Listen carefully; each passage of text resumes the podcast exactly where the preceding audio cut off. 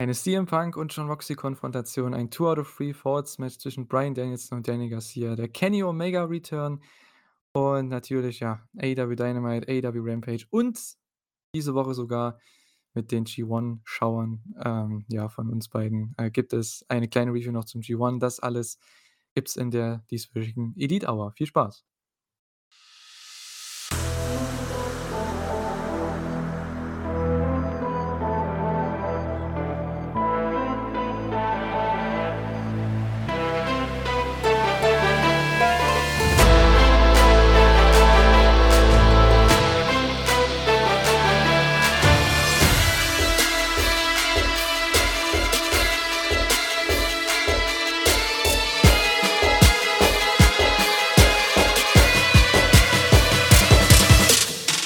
Herzlich willkommen zu einer neuen Ausgabe der Elite Hour. Wir sind heute ja mit AW Dynamite aus Charleston, West, West Virginia und äh, AW Rampage ähm, aus Charleston, West Virginia am Start. Und ähm, vielleicht am Ende des Podcasts reden wir noch kurz über den G1. Da wir beide den geschaut haben, wenn ich wir beide meine, dann ja, spreche ich von mir, dem Julian und der Kater. Hallo. Hallihallo. Ja, Kater, wie Du hast ja auch sehr, sehr viel G1 gesehen, ne? Ähm, hattest denn deine deine Dynamites, ähm äh, du hast ja sehr, sehr viel Wrestling geschaut dadurch, ne, logischerweise, mit Mhm. AEW, mit G1 und, ähm, hast ja auch die letzten Wochen also, was wir auch so beredet haben, jetzt auch nicht so viel also, auch sehr viel war bei dir los, sage ich jetzt mal, ne, privat und so was und, ähm, ja, wie läuft's denn bei dir grade? Ja, ich habe Wrestling quasi in jede Sekunde des Tages reingesqueezed, wo es irgendwie reingepasst hat. G1 kann man ja Gott sei Dank in Stücken sehen. Das versuche ich ja bei AEW zu vermeiden, weil ich finde, es mindert schon die Qualität, wenn man die Shows nicht am Stück sieht oder zumindest komplett zerbröckelt. Irgendwann da verliert man dann irgendwie den Flow. Man hat ja schon das Gefühl, dass AEW die Shows so als Gesamt Erzählung nehmend oder ich sehe das auf jeden Fall so. Und beim G1, das ist ja egal, da kannst du ja Match und Match und Match und das habe ich dann halt auch quasi gemacht, so in der Frühstückspause mal 'n G1-Match, in der Mittagspause 2. Hm. Kind war im Bett, da habe ich dann geschafft, dann, äh, Dynamite zu sehen. Das war alles 'n bisschen interessant, ja. Mhm. Ich hoffe, ich habe genug von allem mitbekommen. Es war ein bisschen, hm, anders als sonst, finde ich. Ja, ich fand's auch 'n bisschen anders, ne? Kann ich mich auf jeden Fall anschließen. Bei mir war's halt eher so, ich konnte halt zum Glück, ähm, alle nicht alles, aber sehr, sehr viel auch live schauen. Ich habe halt die kompletten Shows gesehen vom G1 und auch natürlich die kompletten Shows von Dynamite. Und ja, das war schon sehr, sehr viel. Also, da mehr ging halt dann auch nicht. Ähm, gerade die letzten 1, 2 Wochen war halt echt krass, weil da gab's irgendwie 3, 4 G1-Shows in der Woche. Und, äh, ja, dann noch Dynamite und Rampage. Ja, aber ich muss sagen, durch den G1, ich bin wieder richtig auf'm New Japan Hype Train. Und bei AEW bin ich mir immer nicht so ganz sicher jetzt in letzter Zeit. Ich weiß nicht, ich habe es letzte Woche schon angesprochen, so 'n bisschen im Podcast mit Thorsten, äh. Ja, ich muss echt sagen, so der All-Out-Build-up, der Aufbau, der ja, interessiert mich jetzt nicht so sehr wie die letzten Pay-per-Views, muss ich sagen, aber die Shows oder die Show wird bestimmt wieder super. Und, ähm, auch die Dynamites die letzten Wochen waren ja super, ne? Und ich würde sagen, wir können da auch gleich mal reinstarten hier. Ähm, Wir wollten eins noch ach ja, ach, wir wollten ja vorwegschicken. noch was machen, genau, zu ja. J ja, et übergebe ich an dich. Ist etwas neu und etwas chaotisch. Ähm, es gibt ja bald was Besonderes bei wrestling-infos.de und zwar äh, Quizmania. Haltet danach auf jeden Fall Ausschau. Und dafür gibt es jetzt bei jedem unserer Podcasts eine Quizfrage am Anfang, die wir entweder am Ende oder in dem Fall im Laufe des Podcasts, weil's einfach dann thematisch passt, auflösen. Und meine Frage an euch ist: Wann hatte Kenny Omega sein letztes Match vor dem Comeback? Show oder Datum zählen beides? Könnt ihr mal dann in den Kommentaren hinterlassen, ob ihr das spontan wusstet. Weißt du das sofort, Julian, ohne es zu verraten? Ja, ich weiß es, aber das Datum, da würde da da wär's bei mir schon schwierig. Ich weiß den Monat, aber ich weiß nicht das genaue Datum. Aber die Show? Weißt du, welch Ja was für gut, die Show weiß ja, die Show weiß ich schon. Okay, gut. Na, dann bin ich mal gespannt, ob ihr das auch wusstet. Okay, jetzt zu Dynamite. Genau. Äh, ja, wieder perfektes Moderieren von mir. Weißt du, wir reden darüber vor der vor dem Podcast, dass wir das noch mit reinbringen und ich ja. Na ja, es ist ja auch neu. Es Ja. ist noch nicht in unserem Flow drin. Mann, Mann, Mann, na ja. Schlecht von mir, aber gut. Äh, ja, CM Punk eröffnet die Show bei AEW Dynamite. War ja sein, ja, Return, seine Return-Promo hier, nachdem er letzte Woche den Save gemacht hat, ganz am Ende. Und, ähm, ja, sein Auftritt hier hat erst mal für Kontroverse gesorgt, denn er hat am Anfang erst mal Hangman Adam Page für ein Rematch herausgefordert. Und der kommt nicht raus, weil das halt nicht im Skript war. Das war auch nicht so abgesprochen, dass Punk das Ganze hier macht. Und die Crowd hat dann halt auch 'n bisschen geboot, weil der halt nicht rauskam und, äh, ja, Punk hat dann gemeint: „Ja, das ist kein Cowboy-Shit, das ist Coward-Shit.“ Und anscheinend, ähm, geht es darauf zurück, auf diese letzte Promo, die er und Page hatten vor dem Pay-per-View, als sie ihr Title-Match hatten bei Double Nothing. Ähm, als Punk ne, als Page irgendwie gesagt hat, dass Punk ja irgendwie so 'n so 'n Krebs im Lockerroom wäre und, ähm, Hangman quasi AEW repräsentiert hat im Match gegen Punk und so weiter. Also, anscheinend war Punk da auch nicht so glücklich drüber und jetzt war halt seine erste Chance, dass er da 'n bisschen kontern konnte und das war nicht geplant und ich weiß nicht es hat anscheinend für sehr, sehr viel Kontroverse gesorgt backstage bei AEW. Das wusste keiner, dass er das macht und war auch für viele, also auch für die Announcer, die haben sich auch gedacht: „Hä, was passiert hier?“ Und, ähm, ja, wie hast du das denn aufgefasst? Ich fand's auch sehr komisch, weil man baut ja eigentlich das Match gegen Mox auf.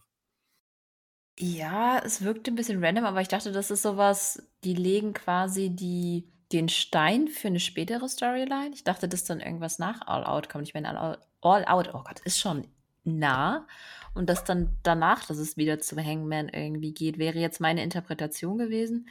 Was ich dann gelesen habe, dass es so nicht geplant war. Gut, man hat's 'n bisschen bei den Kommentatoren gemerkt, aber das hätte auch gespielt sein können. So gut sind sie dann auf jeden Fall doch.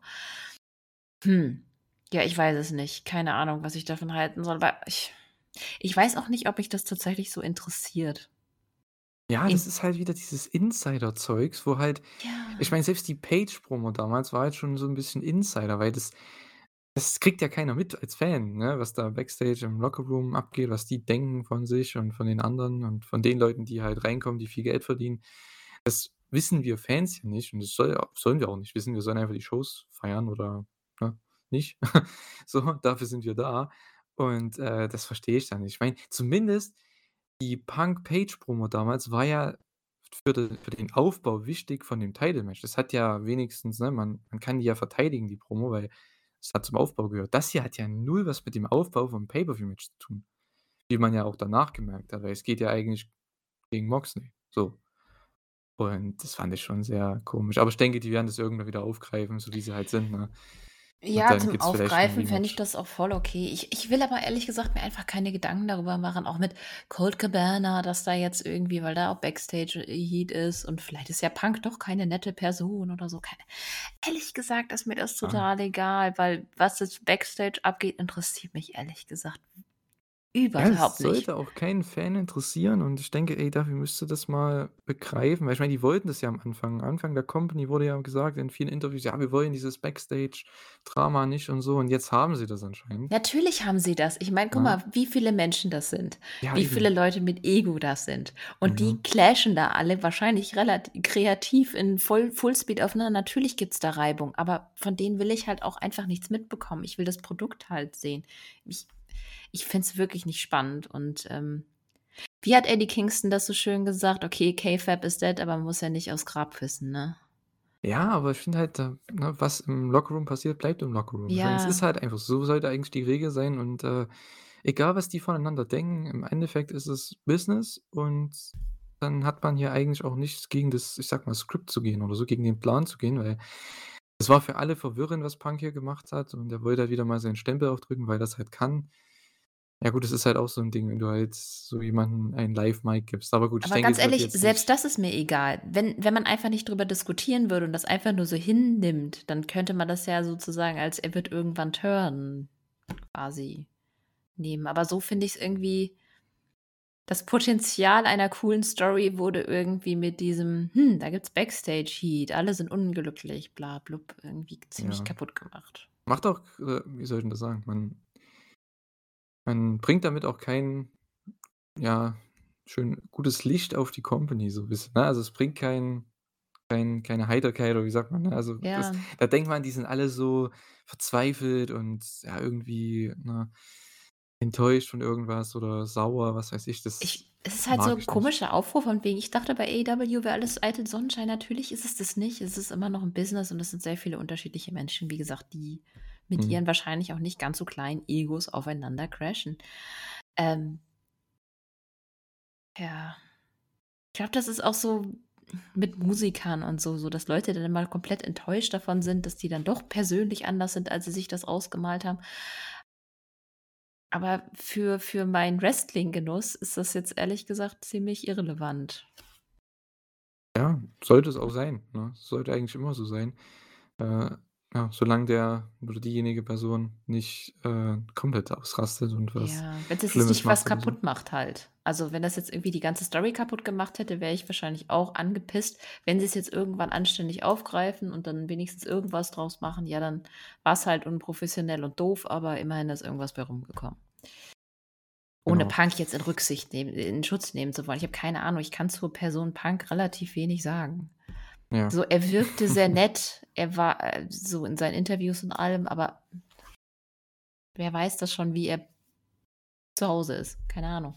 Ja, das das weiß man halt nie, ne? Ich meine, die leben halt in Amerika, wir leben in Deutschland. Aber selbst die amerikanischen Fans haben davon keinen Plan. Das ist halt ja, ich weiß nicht. Ich denke auf selbst auf Meet and Greets, klar, die sind da bestimmt die meisten sind alle nett und so, aber das ist ja trotzdem auch 'n Teil des Game Faces, sage ich jetzt mal, ne, was die da haben in öffentlichen Meetings. Ist halt nun mal Ich so, glaube, das musst du auch Ja, einfach haben, eben, sonst ja. wirst du ja bekloppt.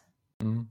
Also, ich weiß ja nicht. Also, ich finde, man interpretiert da immer viel zu viel rein. Ja. Ähm, vielleicht wird's irgendwann aufgegriffen, die Sache mit Hangman, davon gehe ich mal aus, weil ich denke, die Leute wundern sich jetzt auch darüber und wäre zumindest 'n guter Aufhänger für 'ne Story. Aber Mox kommt dann zum Glück raus und, ähm, ja, beide gehen im Ring hin und her. Das war halt ganz war 'n nettes Promo-Battle. Punk, ja das fand ich halt 'n biss bisschen komisch. Er meinte halt am Anfang, bevor Mox noch rauskam, dass er halt überall Nummer 1 ist, während Mox überall Nummer 2 oder Nummer 3 ist und seine Freunde, auch wie Eddie Kingston, immer Nummer 2 oder 3 sind.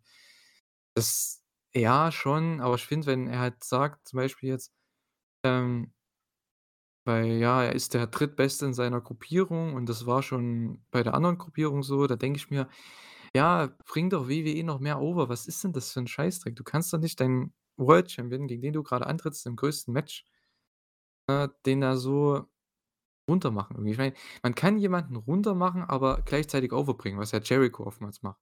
So, ne? Der Echt? macht jemanden runter, aber der bringt den dabei over. Das hat Punk hier irgendwie überhaupt nicht gemacht. Mox musste dann halt der hat dann was komplett anderes erzählt, was ich gut fand. Der ist gar nicht drauf eingegangen. Er hat einfach gesagt: „Hey, ich bin hier Heart and Soul“ und so weiter und, äh, „das hast du seit Langem nicht mehr und du hast keine Eier“ und was auch immer und „I'm gonna kick your ass“, ist alles, was ich möchte. Und dann und dann küsst Mox ihn. Es gibt 'ne Art Headbutt dann noch und dann gibt's der Fight. Ich glaube, das war das war awesome. Also, ich habe schon das kleine Video gesehen mit dem Einspieler auf Twitter, ja, jetzt hier mit Limp Bizkit „My Way“ und so als Build-up. Es wäre cool, wenn sie dafür das Lied bekommen würden, aber ich glaube nicht. Also, ich fand das auch wahnsinnig gut. Und das deswegen freue ich mich auf All Out. Allein deswegen hat also, das war das 1. Mal, dass ich mich jetzt wirklich aktiv auf All Out gefreut habe nach der Konfrontation, weil ich mir einfach dachte: „Das Match wird super.“ Aber na ja gut, ne? Reden wir ja noch Ja, drüber. da reden wir noch drüber, aber es wird wahrscheinlich trotzdem ins Match kommen, was Ja. will was wollen sie sonst machen, ne? Äh, wäre komisch, ähm, es sei denn, man hat irgendwas noch, was man machen könnte, aber ja, Page Hangman Page hat 'ne andere Story grade. Kenny hat 'ne andere Story. Wen willst du da sonst noch hinstellen? Außer irgendwas mit MJF, aber das glaube ich erst mal nicht. Äh, ja. Was wollte ich sagen? Ja, genau. Und Security kam dann raus und hat versucht, beide auseinanderzuhalten. Das war relativ schnell sogar irgendwie. Dazu kommen wir dann noch später am Abend, was 'n bisschen anders war bei 'ner anderen Situation. Äh, die aber die Crowd ging mega ab. Also, das war wirklich für 'n Main Event von All Out zu dem Zeitpunkt, was ja, denke ich, jeder gedacht hat, war das eigentlich so gut wie perfekt. Bis auf das, was vielleicht Punk teilweise gesagt hat, so mit diesem: „Ja, du bist nur Second Best“ und so was. Ja, hm, halt so 'ne Sache. Aber gut. Ansonsten war's echt gelungen, fand ich. Also, ich hatte Bock auf das Match. Und du ja auch, hast ja grad gesagt, ne? Ja. Joa, das war der Opener. Sehr kontrovers, sehr viel, über das man erzählen kann, aber wo man auch sehr, sehr, sehr viel rein interpretieren kann, was, denke ich, nicht so ist, weil wir kriegen ja nächste Woche schon das Match und vielleicht könnte das dann auch wieder komplett anders sein. Da haben wir wieder mehr Gesprächsstoff, denke ich mal. Ja, Tony Schiavone war dann mit, äh, Hobbs am Start backstage. Der hat, äh, endlich mal 'ne Ansage an Ricky Starks, okay. Fand ich ganz cool. Ähm, fand ich auch logisch und ja, er hat 2 Jahre lang ihm den Rücken freigehalten für Siege, für die FTW Ver Titelverteidigung und so weiter. Und dann hält halt Ricky 'ne Promo, als er dann die Titel verloren hat, meint: „Ja, es ist okay zu verlieren.“ Finde ich 'ne sehr coole Begründung, warum Hobbs hier geturnt ist gegen Ricky, ne? Also, verstehe ich beides beide Seiten irgendwie und ja, ich freue mich auf die Fehde oder was auch immer da jetzt noch kommt. Es wurde ja noch nichts so bestätigt für All Out.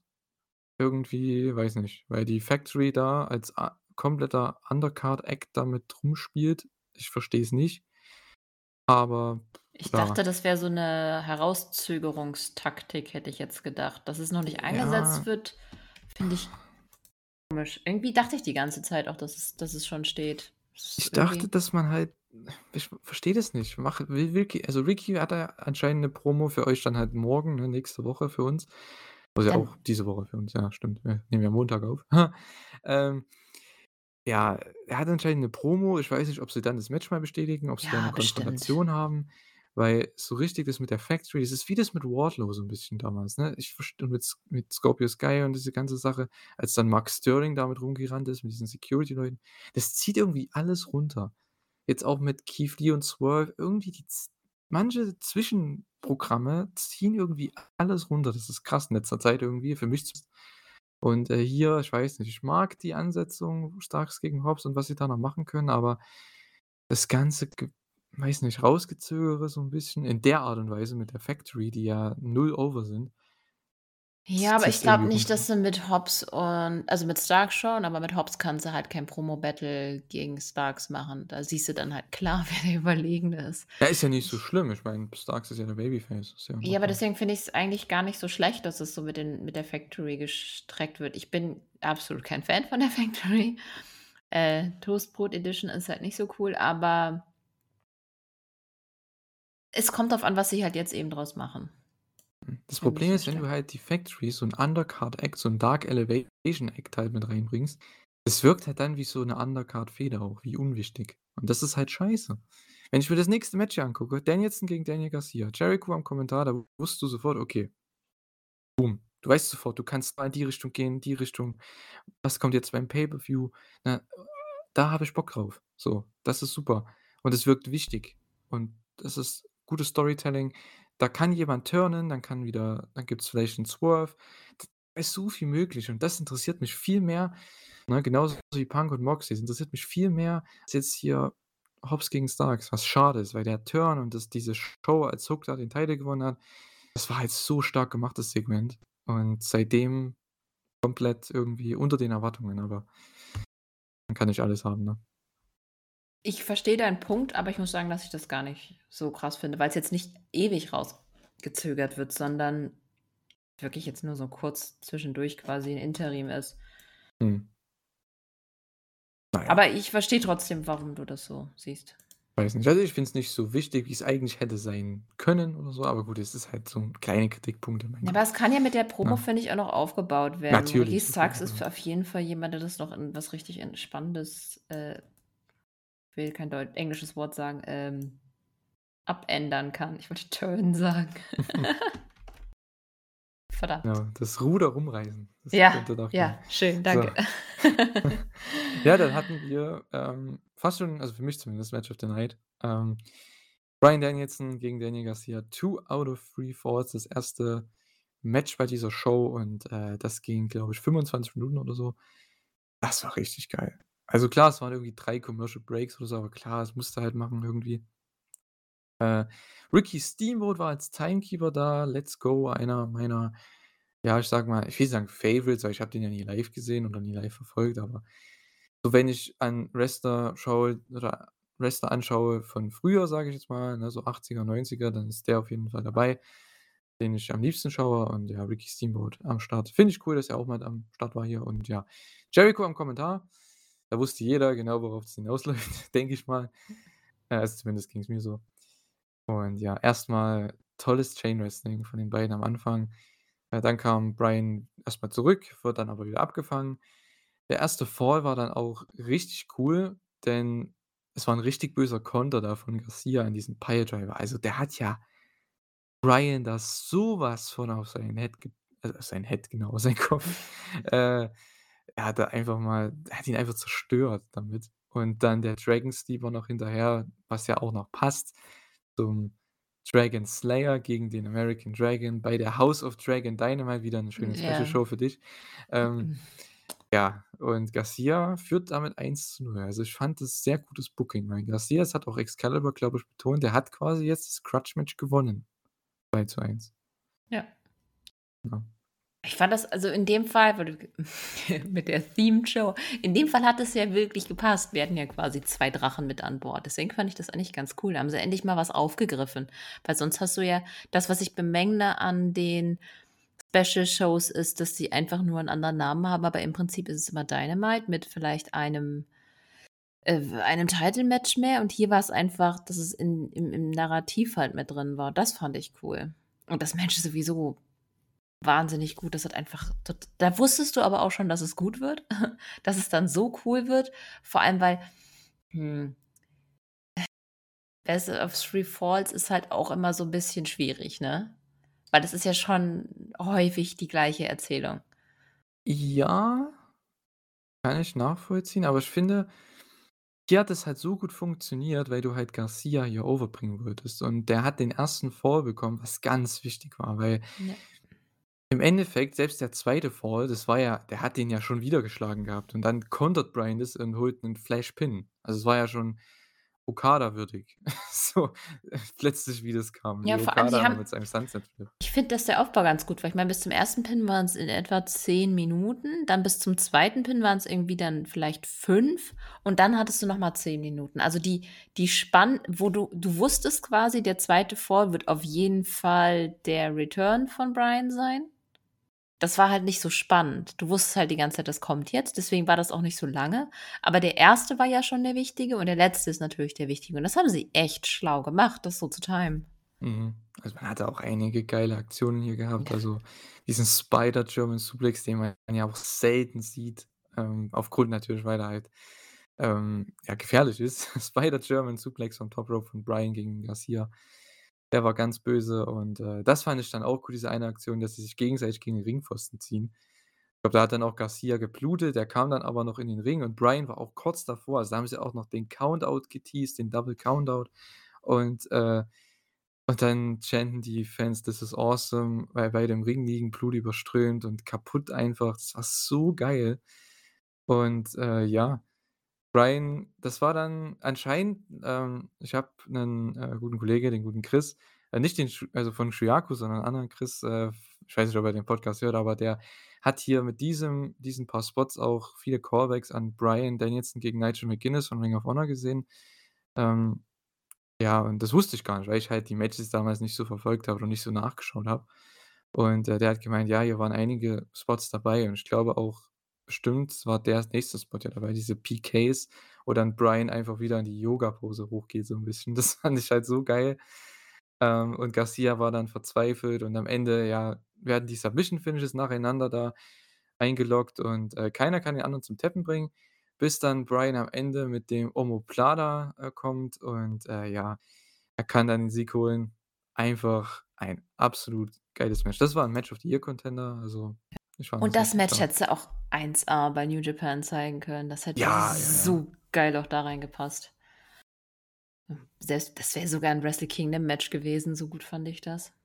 Ja, also, definitiv. Das war das war 'n, ähm, G1-Match. Also, ne, oder Pay-per-View-Match, wie auch immer, das so wie das Mox Jericho-Match vor 'n paar Wochen. Das sind so ich finde Dynamite, die hauen so viele Pay-per-View-würdige Matches raus, dass man als Fan einfach so hinnimmt mittlerweile. Was früher halt das wären halt Pay-per-View Main Events gewesen, ne? Und das Match war auch hier so eins und ich habe es einfach geliebt. Genau meine Art von Wrestling, die ich liebe und, äh, ja. Wie du schon sagst, hätte bei New Japan sehr gut reingepasst und ja, danach soll es den Handshake geben. Bryan hat ihn am hat ihn ja richtig over gebracht in dem Match und auch nach dem Match dann, hat die Fans dazu gebracht, dass sie für Garcia chanten und ja, es soll den Handshake geben, aber Jericho kommt von hinten, attackiert. Das heißt, da hast du dein Pay-per-View-Match. Und, äh, dann das fand ich cool, weil das habe ich nicht vorhergesehen. Ich dachte, Garcia macht einfach mit, ne? Mhm. Und dann zieht aber Garcia Jericho weg Und die Crowd geht richtig steil, weil sie wissen: „Okay, passiert jetzt passiert hier was.“ Und es gibt Garcia-Chants, es gibt „You're a Wrestler“-Chants. Ja. „You're a Wrestler“ fand ich am Ja, geilsten, das habe ich das war cool. gefeiert. Ey, so was hörst du halt nicht oft. Das ist, Ja. äh weiß nicht, ähm, gibt's Ja, nicht dass oft. die auch so krass in der Story ja. halt drin waren, die Fans. Das war ja Mhm. nicht nur einfach dieses: „Boah, this is awesome“ oder so in dem Moment, sondern einfach, dass da hat man richtig gemerkt, dass alle super investiert darin sind. Weil ich meine, Garcia schon die ganze Zeit so 'n bisschen unterm Radar geflogen. Jeder weiß, wie verdammt gut er ist, aber er war halt irgendwie jetzt immer in der Faction und hat auch immer sehr viele Pins gefressen und durfte nicht viel gewinnen und so weiter. Und dass er jetzt einfach, auch obwohl er verloren hat, einfach, ähm jetzt ist er gemacht, auf jeden Fall. Jetzt ist er da, wo ich ihn gerne also schon schon länger gerne gesehen hätte. Nicht, dass ich sage, dass es jetzt zu spät ist, auf gar keinen Fall, perfekter Zeitpunkt. Aber es ist ich habe mich schon die ganze Zeit darauf gefreut, wann der Zeitpunkt kommt, wo er dann so over ist, wo er dann wirklich zeigen kann. Und jetzt bin ich einfach wahnsinnig gespannt, was sie jetzt weiter mit ihm machen. Ja, also das das war Wahnsinn. Also, du hast den Typ hier im klar, der hat 2 k cleane, äh, Siege über Danielson bekommen, was richtig krass ist. Also, Knockout-Finishes, ne? So, das ist das kriegt auch nicht jeder, ne, back to back. Und, äh, danach, nach dem Match ist der so over, die Crowd chantet für ihn, du hast ihn gemacht und kommt mehr over raus nach dem Match, obwohl er verloren hat. Das ist einfach Wahnsinn. Und es ist einfach mal wieder mal ja, da muss man Props einfach an das Booking geben, an Jericho, an Bryan, ne, die ihn da so overbringen wollen, wie sie's ja auch mit Wheeler Yuta gemacht haben. Ähm, das finde ich super. Und wahrscheinlich war das echt so der Punkt, warum diese Fehde halt so weiterging mit Blackpool Combat Club gegen, ähm, na, Jericho Appreciation Society, weil man wollte einfach Daniel Garcia overbringen als diesen krassen Shooter. Und weil er ja viel besser reinpasst in den Blackpool Combat Club als bei der JAS. Und, äh, ja, das hat man hier wahnsinnig gut gemacht. Und nächste Woche gibt's 'n Face to Face, ne, mit Jericho und Garcia. Und ich denke, da wird's in Zukunft auch 'n Match geben. Ich denke, Jericho hat auch Bock, gegen den zu wresteln und der wird den auch wieder overbringen. Und, äh, da kriegt er noch wahrscheinlich 'n großen Sieg. Also meine Güte. Und dann hast du vielleicht Garcia gegen 'nen sehr interessanten Champion, wer auch immer das sein wird. Also, ich hätte Bock drauf. Ich freue mich auch, absolut. Allein deswegen möchte ich, dass Mox gewinnt. Also, insgesamt alles gewinnt. Weil nächste Woche bei Dynamite und oder bei der nächsten Dynamite und beim Pay-per-View, weil Mox gegen Garcia und den AEW-Title hättest du dann wunderbar aufgebaut für 'ne für die Anniversary Show oder so was. Das wäre Ja gut, aber cool. Mox gegen Garcia kannst du auch noch bringen, wenn du tatsächlich Garcia in den Blackpool Combat Club stecken möchtest. Na ja, das Match kannst du bringen und dann turnt Garcia wirklich dann nach dem Match oder so. Weil Mox Ja. ihm dann was anbietet oder es Aber dafür brauchst du keinen keinen Title, finde ich. Ja, natürlich brauchst du keinen Title. Das Match gab's ja, glaube ich, auch schon mal bei Rampage oder so. Ja, Ähm wenn's jetzt aber um was anderes ginge quasi Mhm. So sich zu beweisen.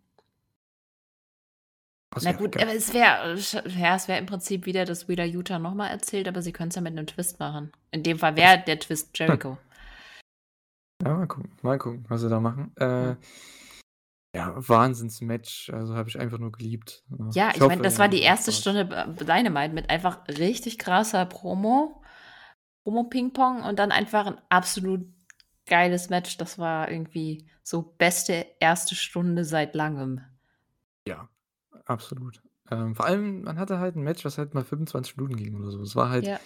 wirklich, ähm, sehr, sehr darauf ausgelegt und klar, mit den Commercials, das ist halt immer 'n bisschen unglücklich, aber zum Glück kriege ich irgendwie die es hin, dass ich die, äh, volle Version gucke und ich würde es auch jedem empfehlen, der halt die, ich sage mal, normale TV-Version guckt hat, sich das komplette Match anzugucken. Das ist so eins dieser Matches, wo man das Komplette sehen muss.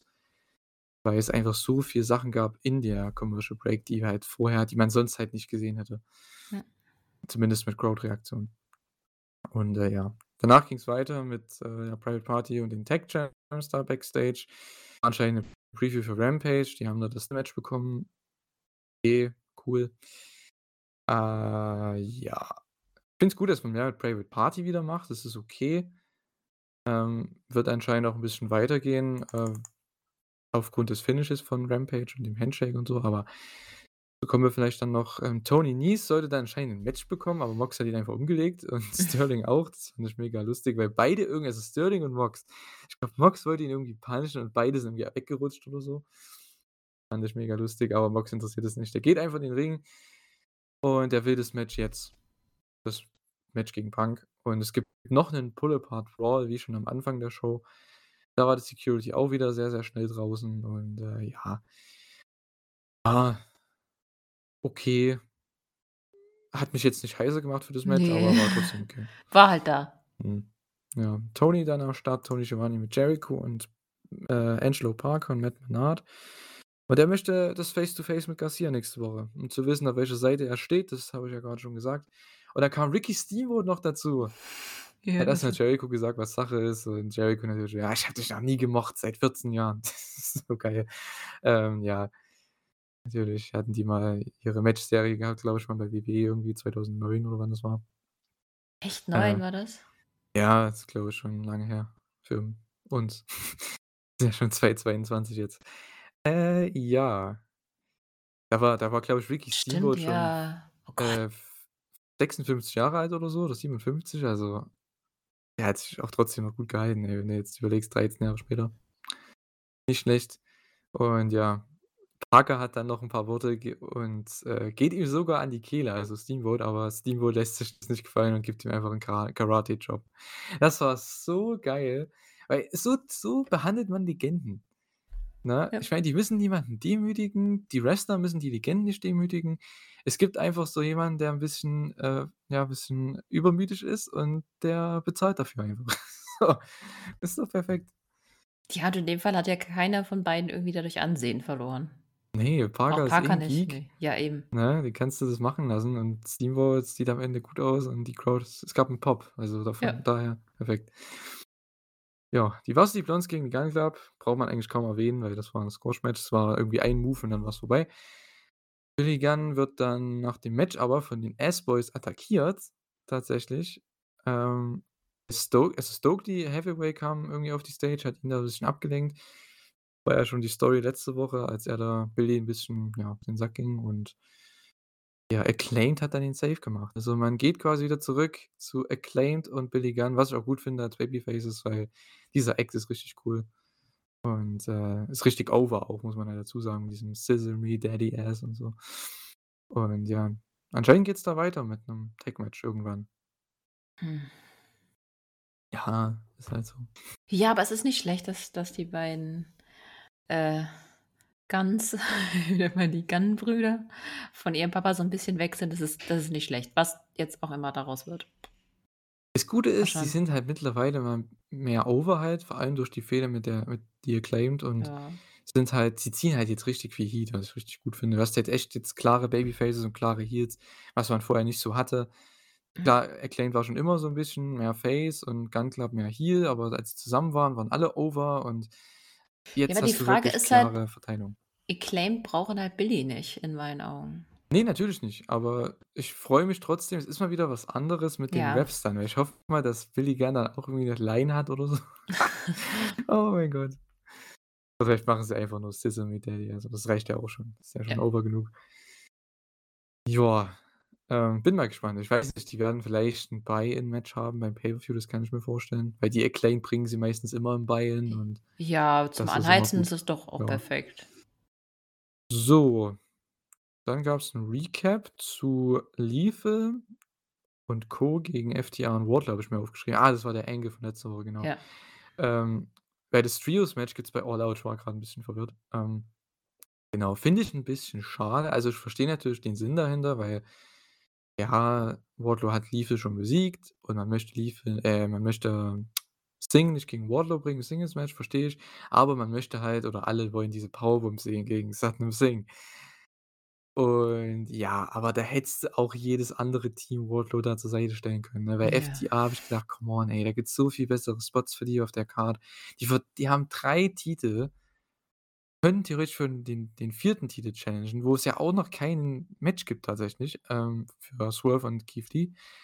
Aber sie verteidigen nicht mal einen Titel. Wenn sie schon nicht im AEW-Title-Match sind. Das verstehe ich überhaupt nicht. Checkst du das? Ich verstehe überhaupt nicht, wo das Booking dahingehend führen soll. Also, ich habe mich auch gefragt, warum Wardlow jetzt grade mit den beiden das ich dachte, ich hätte vielleicht irgendwas verpasst oder so.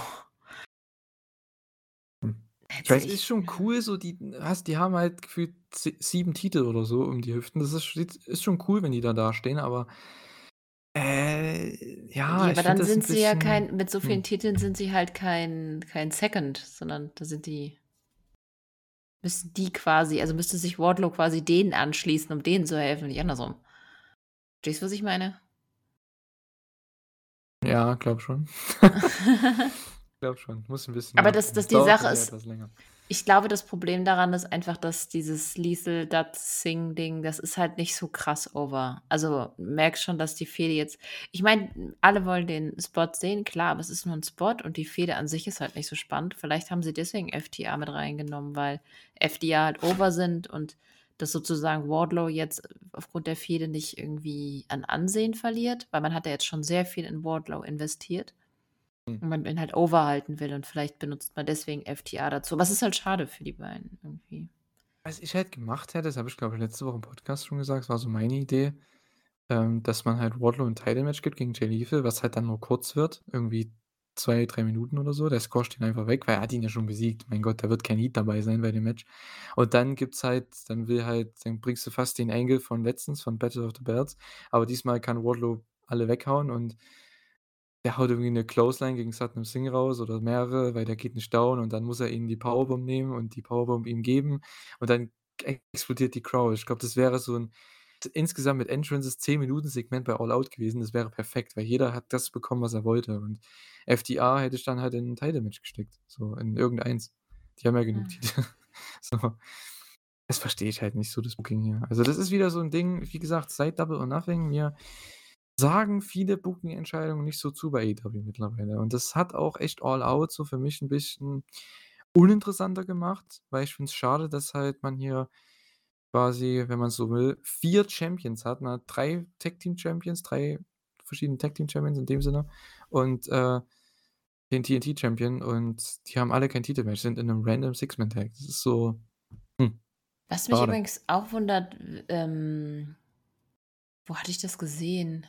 Bei dem angesetzten Match wurden Wardlow und FTR wieder als Pinnacle beschrieben.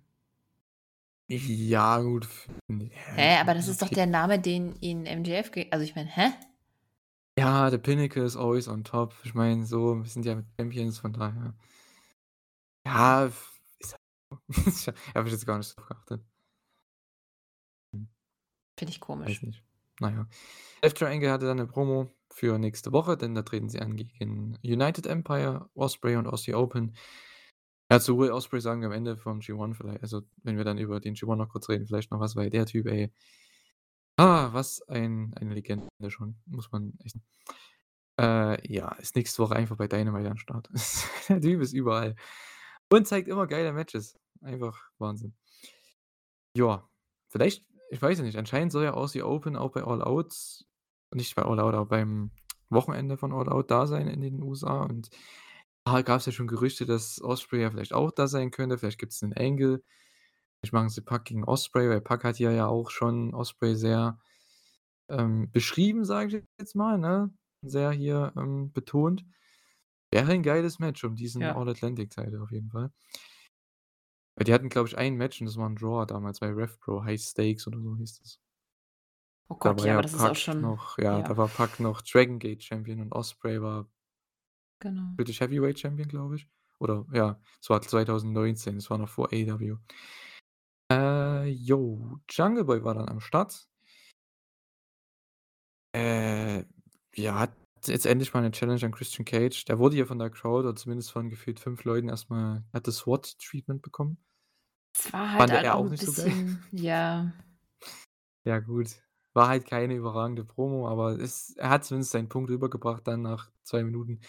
Er möchte jetzt Christian Cage bei All Out und Christian hat dann ja, der ist sein Gimmick ist halt, er möchte nicht wresteln so und er versucht halt Jungle Boy zu überzeugen, dass er alles nicht so gemeint hat und die sollten ja wieder 'ne Familie werden und wieder zusammen sein und dann zusammen erfolgreich sein.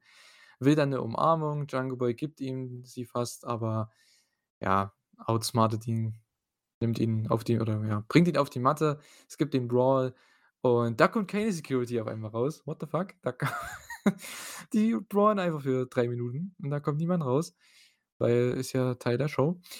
Und Jungle Boy, das fand ich krass. Der tritt ihm dann so was von auf die Schulter, während er in der Ringtreppe klemmt. Das sah für mich eher nach 'nem Injury Angle aus, dass man das Match doch Ja? nicht bringt bei All Out. Echt? Aber dann habe ich überlegt: „Okay, All Ne. Out zu dem Zeitpunkt ist ja noch 2, 3 Wochen hin.“ Könnte trotzdem das Match geben. Aber was könnte Christian Cage benutschen be be benutschen benutzen, um zu sagen, dass er nicht fit ist, um ihm weiter aus dem Weg zu gehen? Weil eigentlich mag ich das, dass Christian Cage so der kleine Wurm ist, der sich aus allem rauswindet. Das macht ihn noch ekliger und das finde ich ganz toll, ähm, in der Story. Und vielleicht benutzt er das dann halt quasi, um zu sagen: „Ja, jetzt bin ich verletzt, jetzt können wir ja kein Match haben“, ne? Hm. Das wäre cool, weil mich hat das eigentlich schon 'n bisschen geärgert, dass wir da jetzt den Brawl hätten. Ich hätte mir eigentlich gewünscht, dass es noch 'n bisschen dauert. Ich weiß nicht. Ich finde die Fehde an sich, die ist komplett logisch und wir haben's ja schon ewig gesagt, es wird irgendwann kommen. Es wird Jungle Boys nächste große Singles-Fehde sein und ja, so richtig aufs Match bin ich jetzt nicht gespannt. Also, ich weiß nicht, irgendwie Das da Problem ist halt, was. dass ja, Jungle Boy ist halt noch nicht so der Promo-Guy. Er ist schon besser als früher, aber er ist halt auch noch nicht so da und das hat man diesmal gemerkt. Beim letzten Mal, das war ja viel, viel besser, aber hier hat ihm irgendwie so das Oomph gefehlt. Manchmal fehlt ihm so dieser letzte ja, dieser letzte Punkt, um wirklich da zu sein, finde ich. Hm.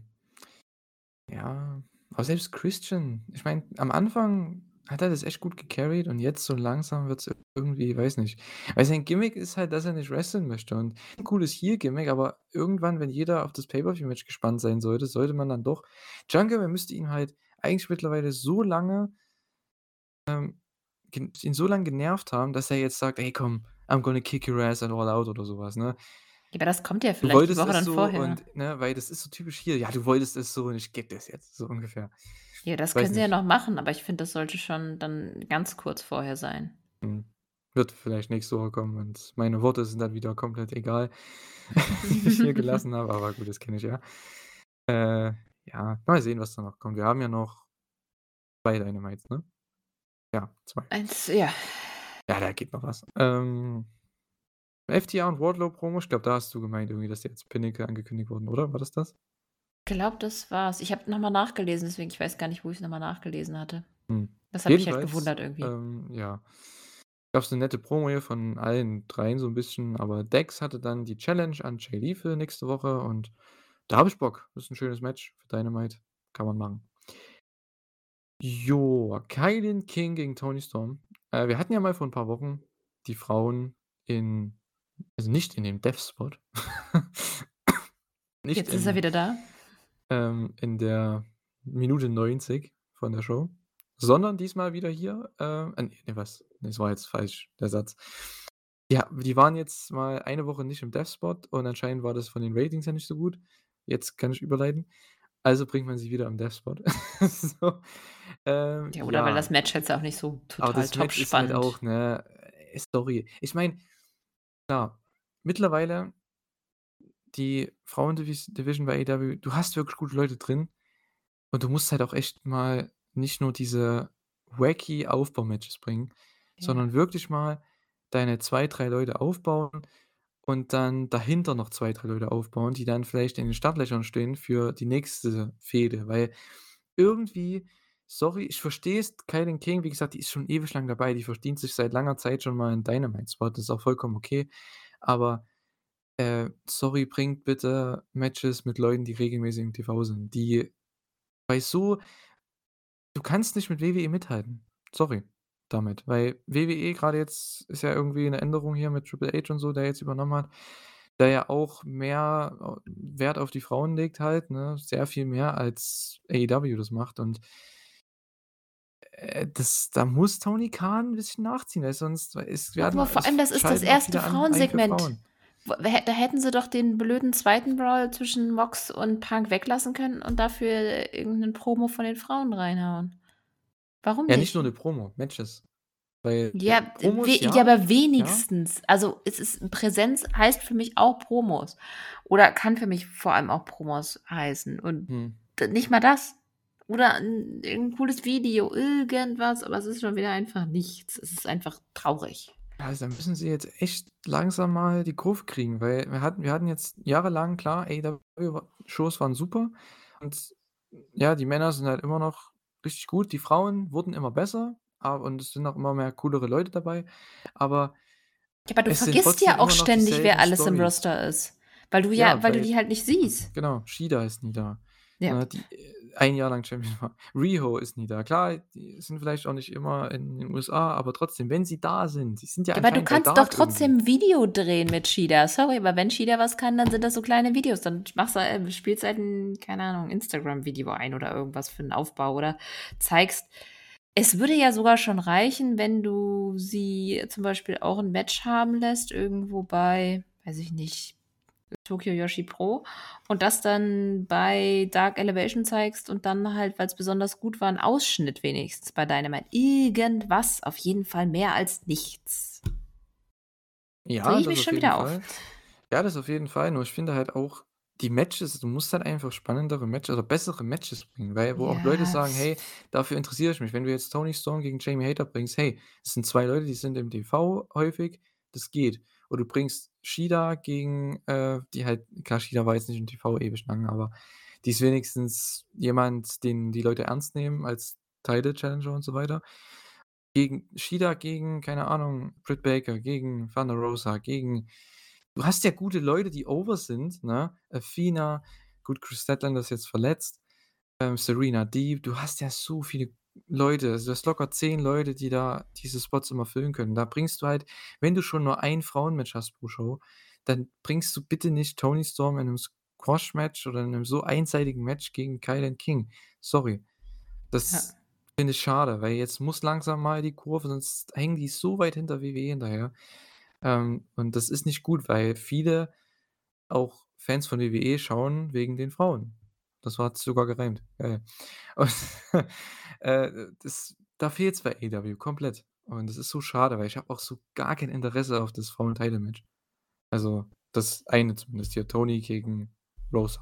Echt? Halt da so habe ich da freue ich mich total drauf, weil ich will, Ja, dass das Match, Toni ja ja, wird gut, aber es ist ja null Hype. Ja, 0. hm, ja.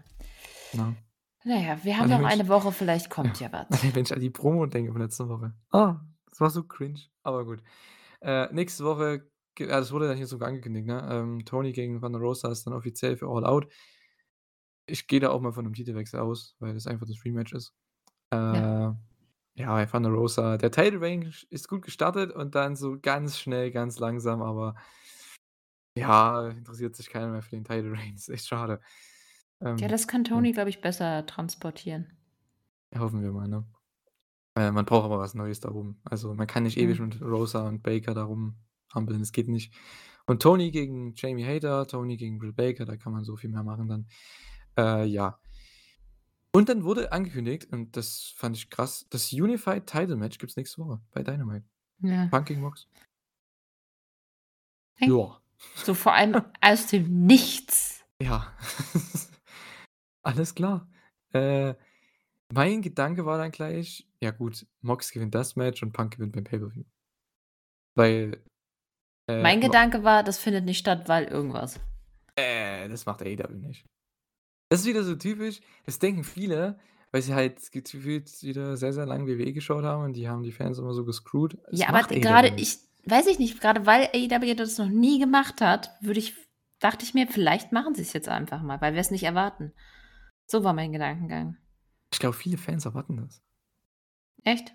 Ob's AEW ist oder nicht, ich glaube, die erwarten das, weil so nach dem Motto: „Ja, da gibt's 'n das die bringen das mit Title Match jetzt, was eigentlich für 'n Pay-per-View geplant war, 2 Wochen vorm Pay-per-View in TV. Boah, ne, da da kommt irgend 'n komisches Finish oder irgendwas machen sie da.“ Ich denke, es wird 'n Gewinner und 'n Verlierer geben. Klar, es wird jetzt kein cleanes Finish sein, ohne Eingriff oder ohne Ablenkung oder so, Ja, aber aber wie machst du denn das Rematch?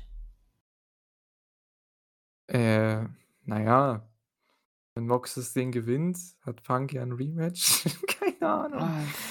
Weil es ist ja auch in Moxes, äh, Home State da, ist ja in Cleveland, Ohio. Also, er kommt ja aus Cincinnati, aber Mox wird das absolute Babyface sein in dem Match. Und ich denke, dass Mox hier gewinnt und dann macht Oder man Hangman kommt Finish, raus und was ver okay. Entschuldigung. Ja, und dann macht man irgend 'n Finish, ähm, via Roll-Up oder so, keine Ahnung, so 'n Flug-Finish und dann gewinnt Mox. Die Leute feiern und dann sagt kommt Punk nächste Woche raus: „Hey, come on. Du hast mich ich, äh, ja, habe dich in deinem Home State gewrestelt, jetzt wrestlest du mich bitte in meinem Home State“ oder irgend so was. Und dann machst du halt bei in Chicago dann das das Rematch und das gewinnt dann Punk. Weißt Bin du, ehrlich gesagt von von keinem 'n totaler Fan, von keinem Szenario. Okay. Ich mag ich mag nicht, wo sie das grade hinbooken. Ich auch Bin nicht, aber voll nicht irgendwie begeistert. Ah. Ich versuche es mir schön zu reden oder wie ich's halt am besten booken könnte, weil so würde ich's halt machen, weil Mox muss eigentlich in seiner Hometown, ich sage es jetzt mal, oder Home State, der muss da eigentlich gewinnen, äh, weil in Chicago wird er nicht gewinnen. Und wenn du ihn zweimal schlägst, das wäre dumm. Und so gewinnt Mox das 1. Match, so ist er trotzdem noch weiterhin Champion. Pack äh, Pack sage ich schon, Punk verliert, äh, einfach nur, sage ich jetzt mal, das Unified Title Match, aber du kannst ja trotzdem das Rematch, weil der hat ja den Title dann dadurch verloren und ach, keine Ahnung. Hm. Ist komisch. Ich weiß nicht. Weil ich denke mal, Punk gegen MJF wird dann kommen nach All Out. Hey, vielleicht kommt MJF ja dann zurück. Man hat ja die Gerüchte gehört, dass er bald wieder auftaucht. Ich denke mal, dass er bei All Out auftaucht, ne? Ja, Ja. wahrscheinlich, aber Also, wenn er nächste Woche schon auftaucht, dann keine Ahnung. Dann, wie gesagt äh, alles ist offen, ich sage nix mehr. Ähm, hm.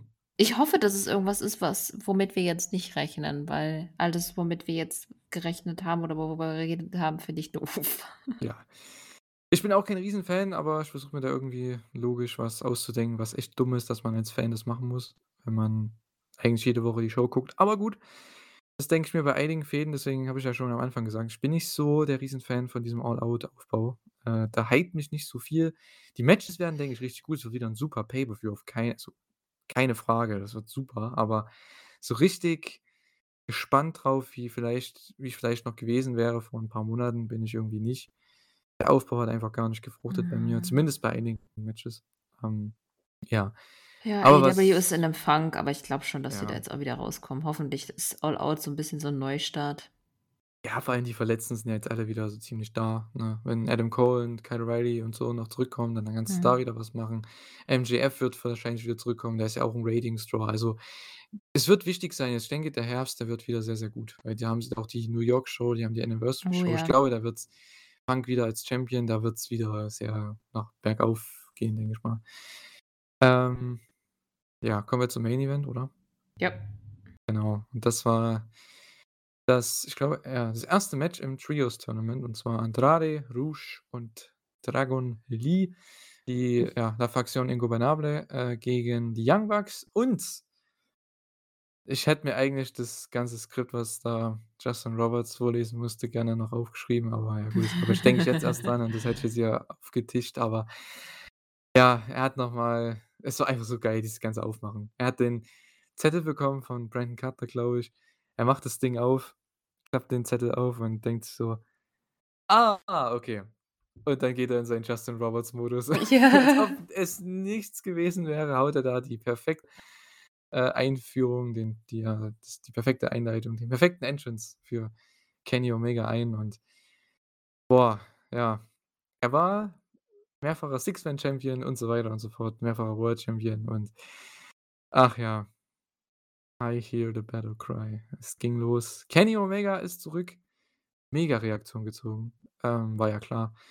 Mit Don Callis und mit, äh, ja, Meike Nakasawa am Start. Don Callis war dann auch im Kommentar. Der war trotzdem noch Heel Don Callis, aber war halt hat trotzdem, die Bucks und Kenny overgebracht. Also, es war im Endeffekt Babyface-Booking, aber Don Callis war immer noch derselbe Don äh, derselbe Don Callis, so. Und ja, ich denke, die Story vom Match war wieder sehr, sehr realistisch und ich liebe einfach Kenny und die Bucks als Storyteller. Das sind, finde ich, 1, 2 oder 3 der unterbewertetsten, was das angeht. Ich meine, viele, die BTE schauen seit Jahren, die und du ja auch, ne, die wir wissen, was wie gut die sind und was die drauf haben und in dem Match hat man's wieder gesehen, weil der Fokus war auf Kennys Verletzung und dass er halt, ja, Ringrost hat, so, wenn man so möchte, Mhm. ne?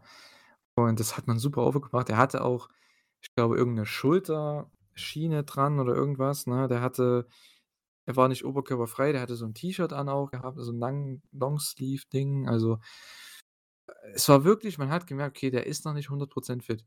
Und, äh, das hat man sehr gut overgebracht im Match, fand ich.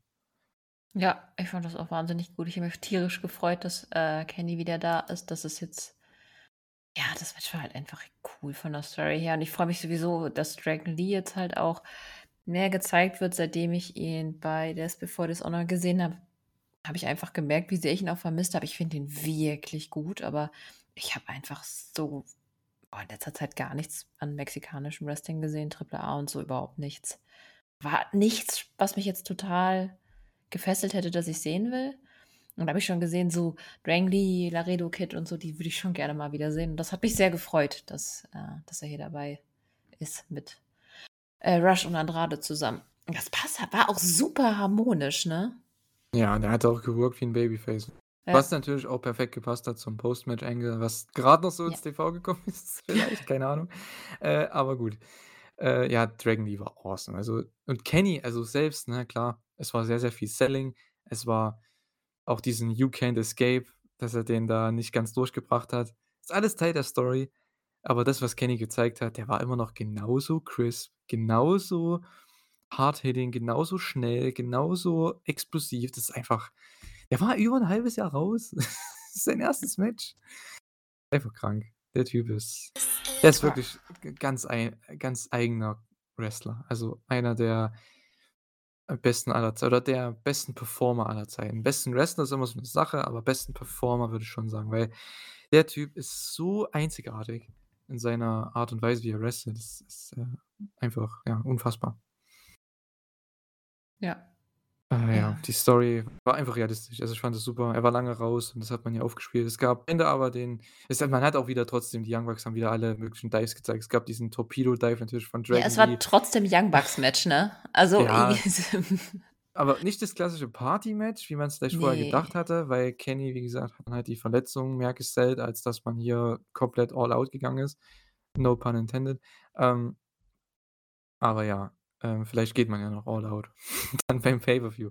Weil Kenny, wie er auch in der Post äh, Dynamite-Promo und der Off-Air-Promo, die ihr auf Twitter und YouTube, glaube ich, auch sehen könnt, äh, ja, gesagt hat, er ist noch nicht bei 100% aber Match nach Match wird es wieder und, ähm, ja, ich denke mal, der Weg für All Out ist wie sagt man? Geebnet. Ge geebnet, so heißt es. Äh, ja, und V-Trigger Dragon Lee war komplett raus, war auch super Selling von ihm. Und dann der One-Winged Angel hat auch ein bisschen gebraucht. Also, man hat echt so gut overgebracht, dass er noch nicht so weit ist, aber trotzdem am Ende noch gewinnen kann, dass er trotzdem einer der Besten noch ist im AEW-Roster. Und ja, die Elite gewinnen natürlich, war ja klar. Und äh, ja, gehen dann in die zweite Runde und danach gab es einen Handshake von Kenny und oder nee, ich glaube, Kenny hat einfach Dragon Lee noch ein bisschen der hat der hat halt so Bock, gegen den zu wresteln halt immer, ne?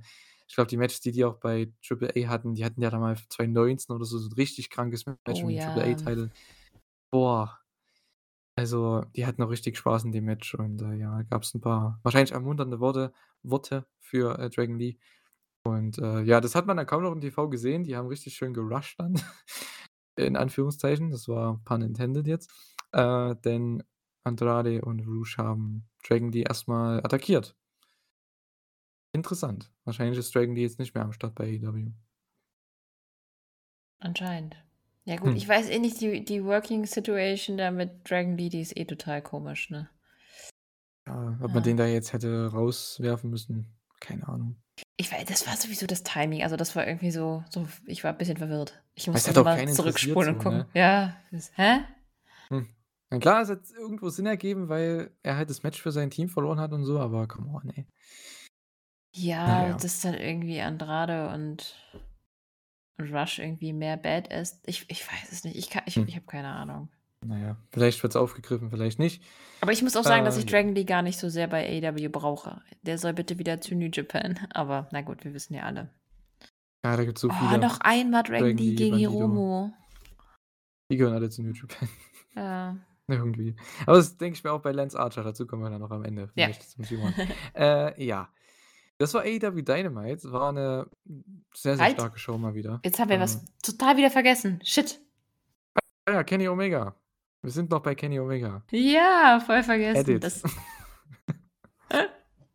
Shit. Ich wollte ja die Frage noch auflösen. Habt ihr es gewusst? Es ist wirklich lange her. Also ich musste ich war mir auch anfangs ehrlich gesagt gar nicht mehr so sicher, aber es war tatsächlich Full Gear letztes Jahr. Ist krass, ne? Sein Title Match gegen Hangman Adam Page. Das ist äh, so lange haben wir den nicht mehr gesehen. Mhm. Krass. Wenn Achso, mich nicht äh, alles täuscht, war das am 13. oder 13.11., 14.. genau. 13.11., genau. Okay. Ähm, ja. So viel dazu. Ihr habt jetzt die Antwort bekommen. Äh, ja, das war AEW Dynamite. Äh, 'ne sehr, sehr starke Show mal wieder mit 2, fand ich, richtig starken Matches. Und, äh, ja. Die Streak geht weiter mit tollen Dynamite-Shows und okayen bis für mich irrelevanten Rampage-Shows, aber das ist halt das ist halt anscheinend so der Trend. Äh Der Trend. Genau, das habe ich extra so gesagt. Der war bei Rampage am Start. Ja, heute bin ich sehr sehr lustig mit meinen Wortspielen hier, aber gut. Äh, ja, ich fand die Show halt wirklich wieder super. Also, die Dynamite-Shows, die enttäuschen irgendwie selten. Also, in letzter Zeit, Ja. seitdem diese, ich sage mal, anderen Promotion-Pay-per-Views weg sind, da geht das wieder richtig ab. Ja, da haben sie die Kurve wieder gut gekriegt. Vor allem jetzt war die erste Stunde einfach hätte sie nicht besser machen können. Mhm. Und ich freue mich, ich bin richtig investiert. Also, ich freue mich auf Kenny jetzt und die Bucks wieder und mit der Ja. Story mit Hangman, weil ich denke, das wird auch im das Finale dann sein, Dark Order gegen die Elite, weil das einfach perfekt ist. Du hast Hangmans Freunde gegeneinander so 'n bisschen. Da freue ich mich drauf auf das Storytelling und, äh, mit Moxley und Punk natürlich, das f da freue ich mich schon drauf, weil du weißt ja nicht so wirklich, was passiert jetzt, weil nächste Woche das Title-Match ist und wo sie da hingehen und auf die Danielson, Garcia und Jericho-Story, weil da kannst du auch so in so viele Richtungen gehen. Also, das sind so die 3 Storys, auf die ich mich freue. Der Rest ist halt so da. Echt? Also, Jungle Boy Ja. Christian fesselt mich auch immer noch. Ja, da haben sie mich 'n bisschen verloren in letzter Zeit.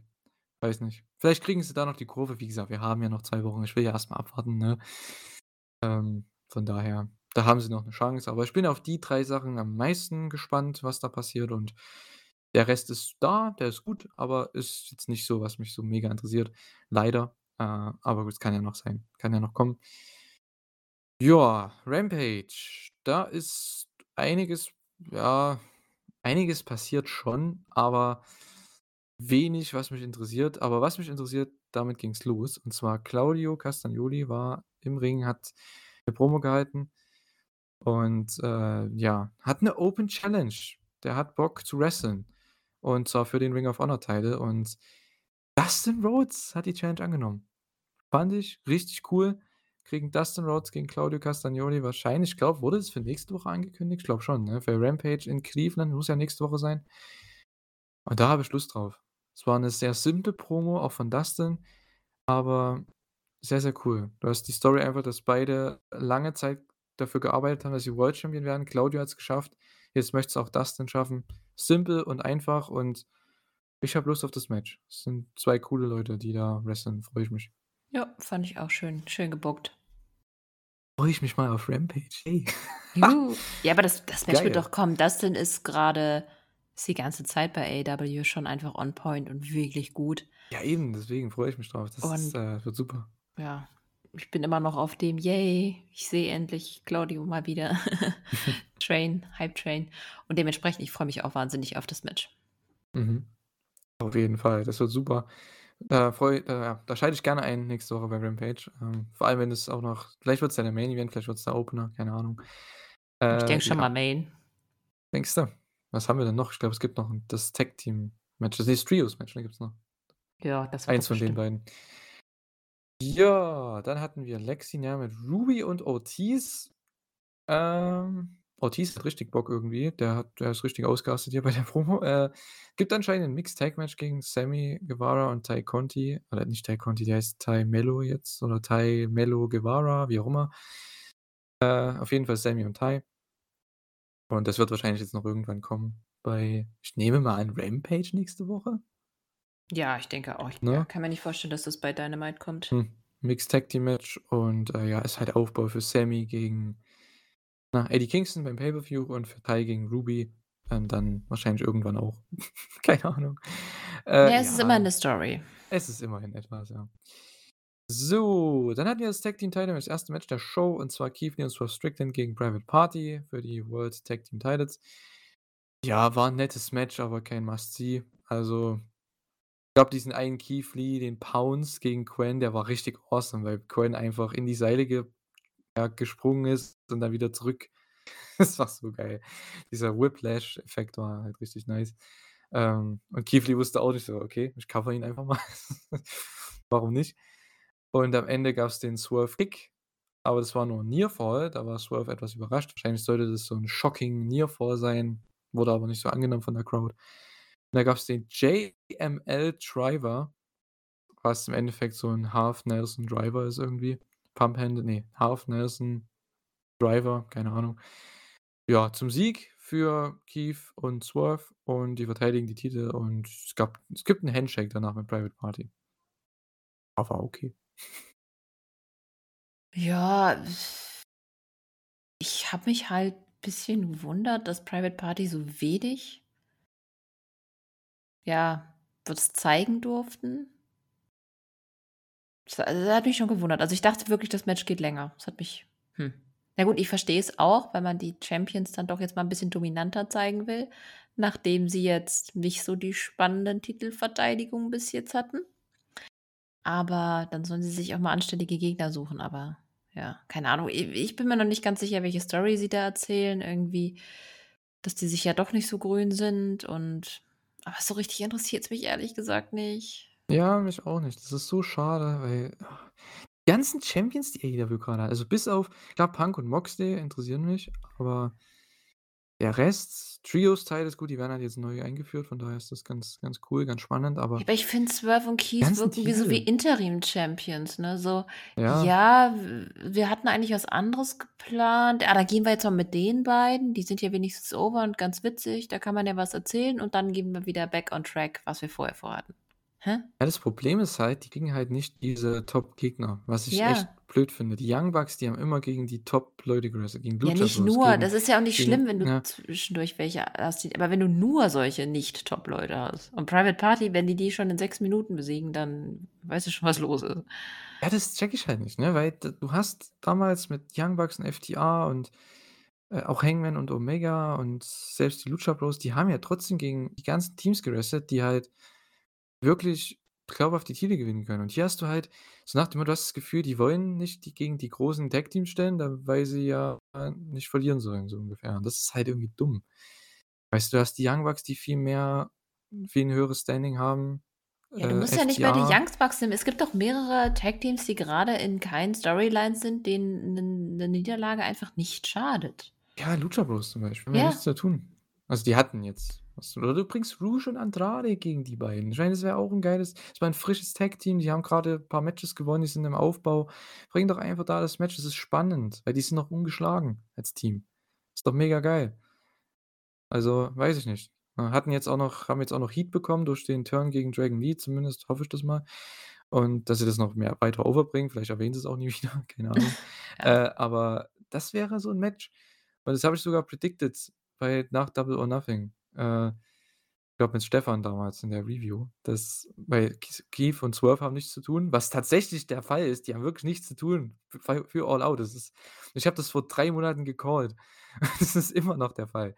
Und Andrade und Rush hatten ja nichts zu tun. Gut, die hatten jetzt was zu tun mit Lucha Bros und so, aber die hatten damals halt wenig am Start und, ähm, das wäre so Match, steckt die doch zusammen. Das kommt mir jetzt das fällt mir jetzt wieder ein. Ah, bring doch das Match, na ja. Ah, ich habe halt gedacht, dass FTR ja challenged für die Titles beim Pay-per-View, aber nö. Da hat man jetzt kein Match, ne? Wer challenged 'n die jetzt? Welches Team? Äh. Ich checke es nicht. Ich checke es überhaupt nicht. Ah. F Ui, ja, aber ist ja ui. wirklich gar nichts in in Gar nichts, ne? Weil die anderen sind alle im also Lucha Bros sind ja im Trios-Turnier. Äh, die Young Bucks sind da drin, die Best Friends sind da drin, Dark Order ist da drin. Äh, ja, der Rest, FTR ist in 'nem anderen Match. Wen hast du denn noch? So.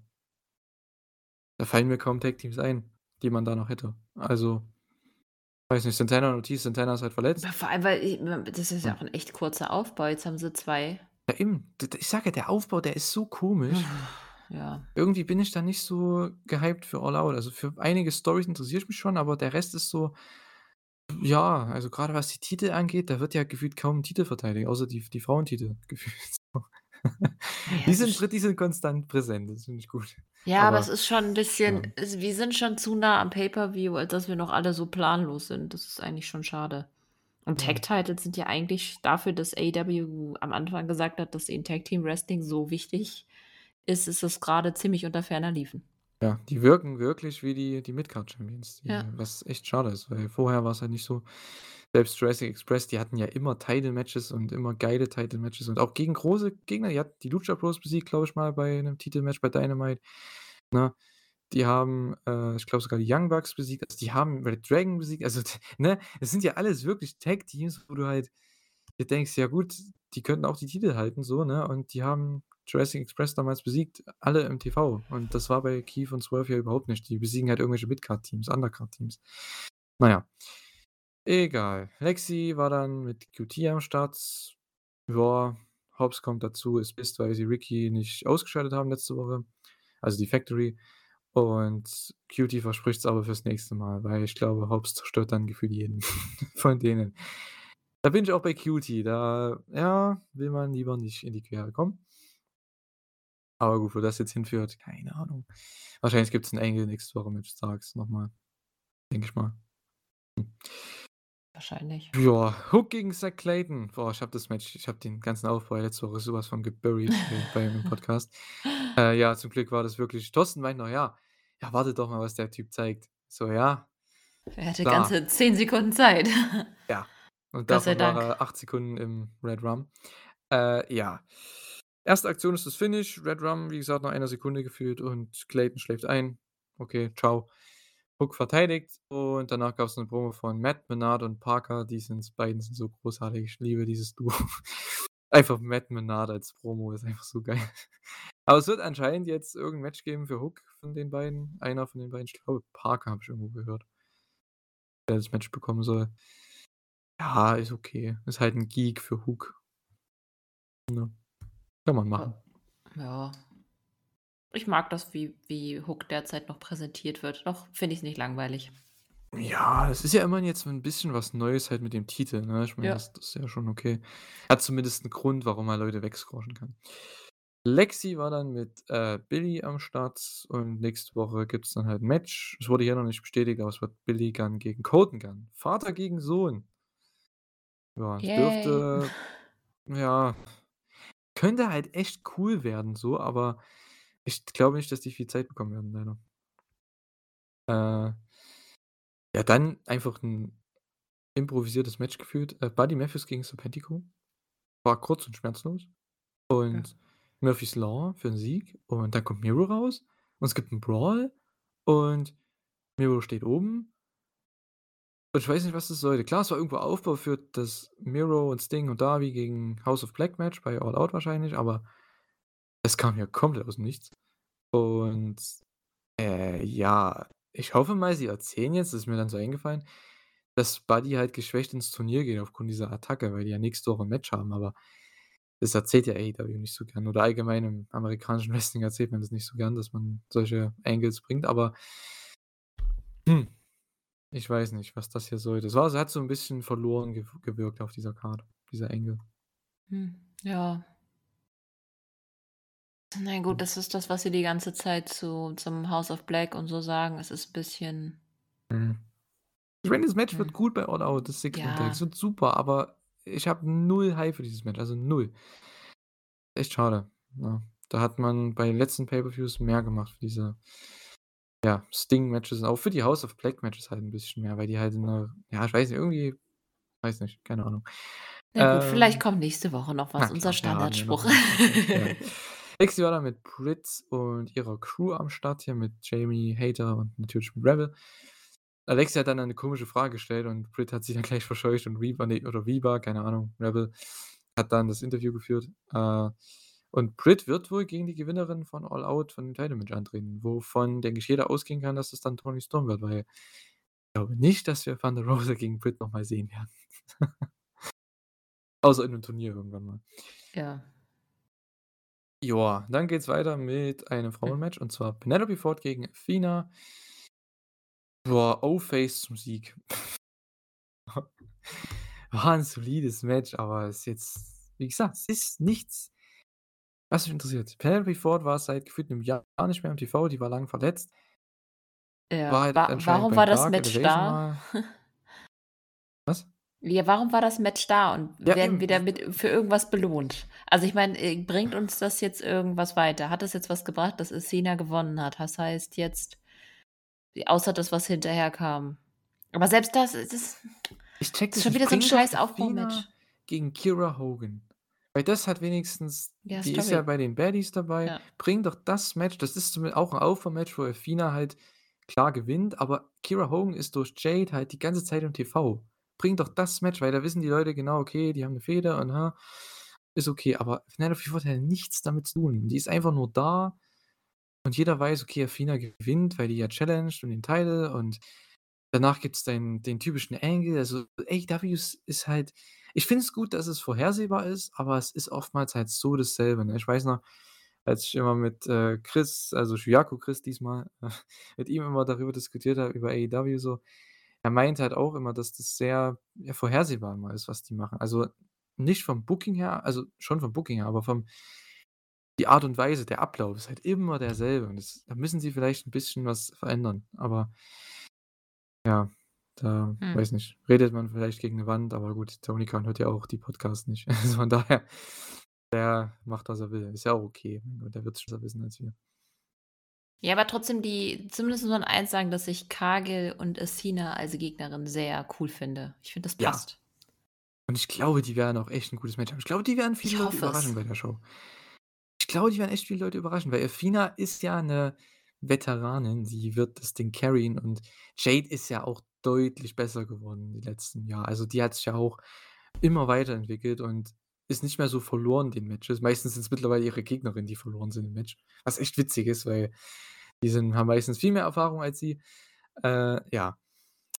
Und ich freue mich auf das Match. Das ist so das Match, wo ich sage: „Hey, das hat langen Aufbau.“ Das ist 'n Match, wo auch man nicht weiß, wer unbedingt gewinnt, weil ich denke, einige Leute halten es für möglich, dass Athena hier Jade besiegt. Von daher auf au der Ausgang ist offen oder offener als bei anderen Matches. Also, da bin ich eher noch interessiert. Ja, 'n bisschen Aufbau fehlt mir halt einfach noch. Ja, ist halt 'n bisschen, ne, hm aber gut, ja. Ich hätte gern mal 'ne Promo oder irgendwas von Athena, 'n bisschen mehr gehört, Ja, ne? gesehen, dass ich auch Vielleicht für sie sein kann. Eine, Ja, ich hoffe es. gute Oh, Jade schon hat wieder der ja Satz. ja, ne? Es sind schon 10. Mal heute haben wir den gesagt. Äh, ja, Jade hat dann natürlich noch ihre Entrance Gear da, ihre ihre selbstgebaute äh, ihre selbstgebauten Flügel oder was das da genau sein soll, ich weiß es nicht Mhm. genau, Ja, hat sie Flügel. da, ähm, ja, zerstört mit 'nem, äh, Vorschlaghammer und, äh, ja gibt dann Athena noch im Ring 'nen Schlag. Die kommt da so entspannt rein in den Ring, das fand ich so cool. Die die hat wirklich die Ruhe weg, weißt du? Ihre 2 Baddies werden da gekillt von Athena, aber Jade ganz entspannt läuft sie in den Ring und dann, ja, sobald Athena sich umdreht und fertig mit denen ist, gibt sie ihr den Schlag. Es war ich weiß nicht. Ich liebe also, ich finde es cool. Äh, ja. Ich hoffe, dass Athena dann noch 'ne Promo hat nächste Woche, weil ich finde, durch diese Zerstörung von diesem ne, von ihrer Entrance Gear könnte man ja was machen. Ja, irgendwas Cooles, hoffe ich. Aber Bitte. ich habe ja, ich hoffe es auch. Ja, ich hoffe es. Ich habe trotzdem wenig Hoffnung. Genau, nächste Woche, ja, wir haben Punk Punk, Alter. Punk gegen Mox, genau. Ja. Wir haben Punk gegen Mox, äh, um die Double Titles oder beide Titel, wie auch immer, um einen Titel, ist ja auch egal. Beide Champions treten gegeneinander an und mal sehen, was sie da machen. Das wird spannend. Ich hoffe, die kriegen auch 'n gutes Rating für die Show, weil ist eins der größten Matches, was sie machen können, ne? Ich meine, Champion gegen Champion, hallo? Äh, wir haben Ricky Starks bei Dynamite, wir haben Dax Harwood gegen Lethal. Das dürfte ganz nice werden. Die werden auch 'n bisschen Zeit bekommen bestimmt. Colten Gunn gegen Billy Gunn. Okay. Britt Baker gegen Kilynn King und das Match, auf das freue ich mich auch. Das wird geil. Death Triangle gegen United Empire. Boah. Das das wird cool. Oh ja. Ich hoffe, das wird der Opener. Ja, kann ich mir vorstellen.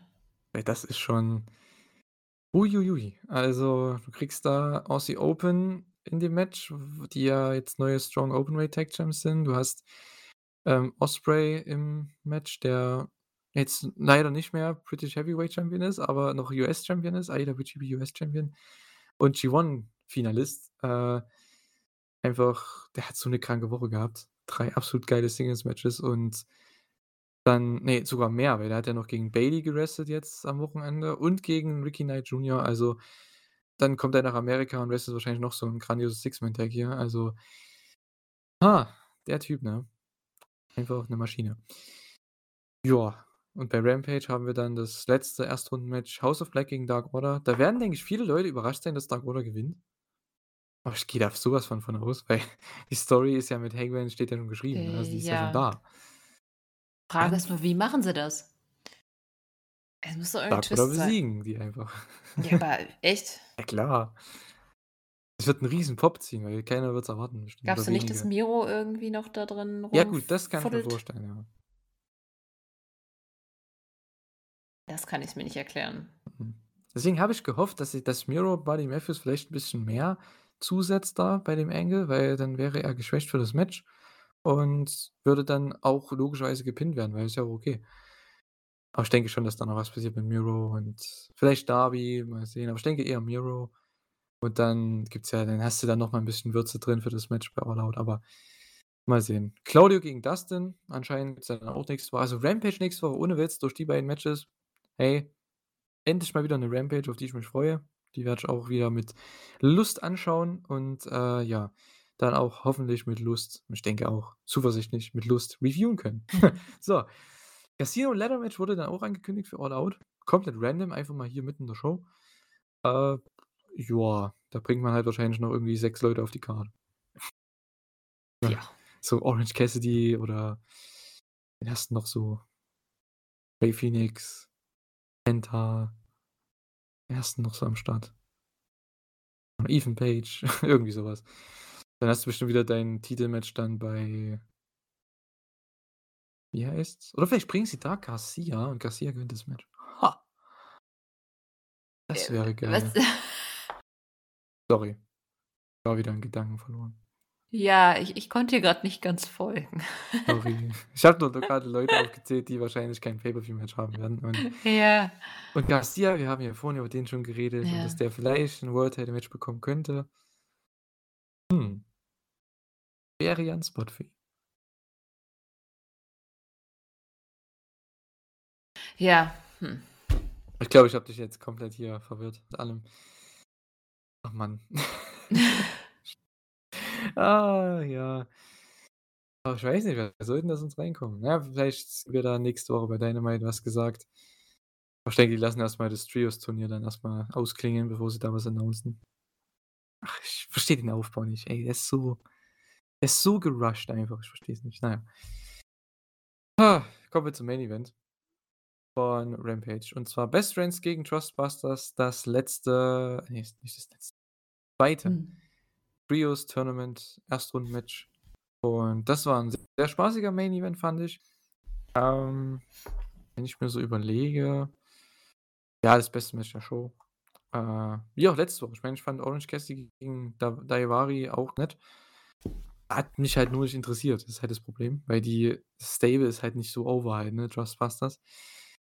Aber ich fand, Ja, aber ich finde die seinen Spot spaßig. ja, es hat jeder seinen Spot bekommen. Ich finde, die die tun ja keinem weh. Also, ne? Die sind ja okay, so. Sie sind halt neu, deswegen vielleicht 'n bisschen ungewöhnlich, aber wie du schon sagst, die machen irgendwie Spaß und war 'n spaßiger Main Event. Parker Boudreaux sah gut aus. Daivari hat seine Spots bekommen. Slim J ist halt dein dieser kleine ähm, ja, dieser kleine Floh, der da so 'n bisschen rumrennt und Na komm, der war der Star des Matches. ja, der ist halt guter Worker, ne? Von daher, deshalb ist er auch gut, ne? Du brauchst immer so einen im Stable und, äh, ja, Orange Cassidy ist der Star des ganzen Matches. Der hat auch den den Pin dann geholt mit 'ner absolut geilen Trios-Variante, was sie da gezeigt haben. Dieser Räuber ich nenne es mal Räuberleiter-Splash. Ich weiß nicht, ich hoffe, da gibt dafür gibt's dann, äh, Name dafür, weil das wäre wäre einfach witzig. Wenn sie den Move öfter bringen, der sah lustig aus. Ja. War einfach 'n spaßiges Match. Ich fand auch Danhausen sehr cool drin. Etwas überraschend, aber Spaßig. Ja. Ja. Ist halt wacky, aber es war spaßig. Es war halt ist dein klassischer Hausshow dein klassisches Hausshow-Match. Ist ja auch vollkommen okay. Ähm, für Rampage im TV halt immer so 'ne Sache, aber ja, es ist halt es war wenigstens 'n spaßiges Six-Man-Tag. Das kann man schon machen. Der Rest der Show war halt ja, war halt da. Ich fand der der Opener d oder den Opener, um's mal grammatikalisch ordentlich auszudrücken, äh, ganz nett halt mit der Title Challenge und man hat den ja, das Match für nächste Woche dann bestätigt, Claudio gegen Dustin, da freue ich mich drauf. Der Rest war halt so da und Filler und 'n bisschen Aufbau für die nächsten Wochen, aber jetzt nichts wirklich ja, Bahnbrechendes und der Main Event war halt spaßig, aber es war jetzt auch wieder mal keine Rampage-Show, die man gesehen haben muss. Ne, das Also, tatsächlich nicht. wie gesagt, deswegen auch von uns wieder gefühlt nur 15 Minuten Review, wie man's halt so kennt oder 20 Minuten waren's jetzt, glaube ich. Aber ja, das kennt ihr schon, vor allem, wenn ich dabei bin in den letzten Wochen bei Rampage. Na gut, Ja. willst du auch mehr sagen, wenn die Ja. Matches jetzt nicht so krasse Bedeutung haben? War nett, cool. Ich ich manchmal weiß ich auch nicht, was ich dazu noch sagen will. Du hast dann alles Yay! schon Meine zusammengefasst. Taktik hat funktioniert und es hat dich sogar angesteckt jetzt. Let's go. Ich mag Rampage Jawohl. trotzdem. Es ist gutes Wrestling auf sehr kurzer Zeit. Das passt in meinen ja Zeitplan sehr gut. Es Deswegen, ich es wäre nur schön, wenn's 'n ja. bisschen mehr Bedeutung wieder hätte. Ich hoffe auf nächste Woche. Genau, Oh absolut. Gott, der Standardsatz. Ja. Wollen wir diese Folge einfach, äh, äh, nicht titulieren irgendwie nach, äh, den Daten, so Dynamite vom und Rampage, sondern einfach nur: „Wir wir hoffen auf nächste Woche.“ Ja, das Titel. sagt halt auch schon einiges über das das Storytelling momentan aus bei AEW Ja. irgendwie. Ist echt sehr verwirrend manchmal, sehr ja, ich will jetzt nicht sagen nichtssagend, aber es wirkt schon immer sehr irgendwie weiß nicht, all over the place. Also, bei manchen Sachen weiß ich genau, wo's hingeht und dann kommt noch 'n cooler Twist, wie jetzt mit dem Danielson, Garcia und Jericho-Ding. Das finde ich mega cool. Bei manchen Sachen finde ich etwas verwirrend, da weiß ich gar nicht, wo's hingeht und bei manchen Sachen interessiert's mich einfach nicht. Das ist so schade. Aber gut, ähm, ja. Ich weiß nicht, AEW trotzdem, wie wir es die letzten Wochen kennen. Dynamite war super, Rampage war da, war okay, aber nichts, was man gesehen haben muss. Denke, es wird sich nächste Woche ändern. Denn da haben wir 'ne echt coole Rampage mit 2 coolen Matches. Auf jeden Fall, mindestens 2 coolen Matches. So. Und ja, ich würde sagen, wir reden noch kurz über den G1 Climax, äh, zu New Japan, weil wir beide haben, wie im Intro schon, ja, so 'n bisschen erwähnt, angedeutet, wir haben beide alles gesehen. Carter hat alle Turniermatches gesehen. Ich habe alle Matches mit Pre-Show oder Pre Pre-G1 Tags gesehen. Prelim-Matches, ähm, also alle Shows. Es waren ja insgesamt 20 und ich habe alles gesehen. Ja, ich habe halt Zeit, ne? Ich bin halt Student. Geht das mal. Und ja. Da wollte ich dich erst mal fragen, was waren denn so deine allgemeinen äh, deine allgemeine deine allgemeine Meinung, Alter, zum G1 Climax dieses Jahr? Ja, ich war nicht so gehypt, aber das liegt eher an meiner persönlichen Situation als an dem Match.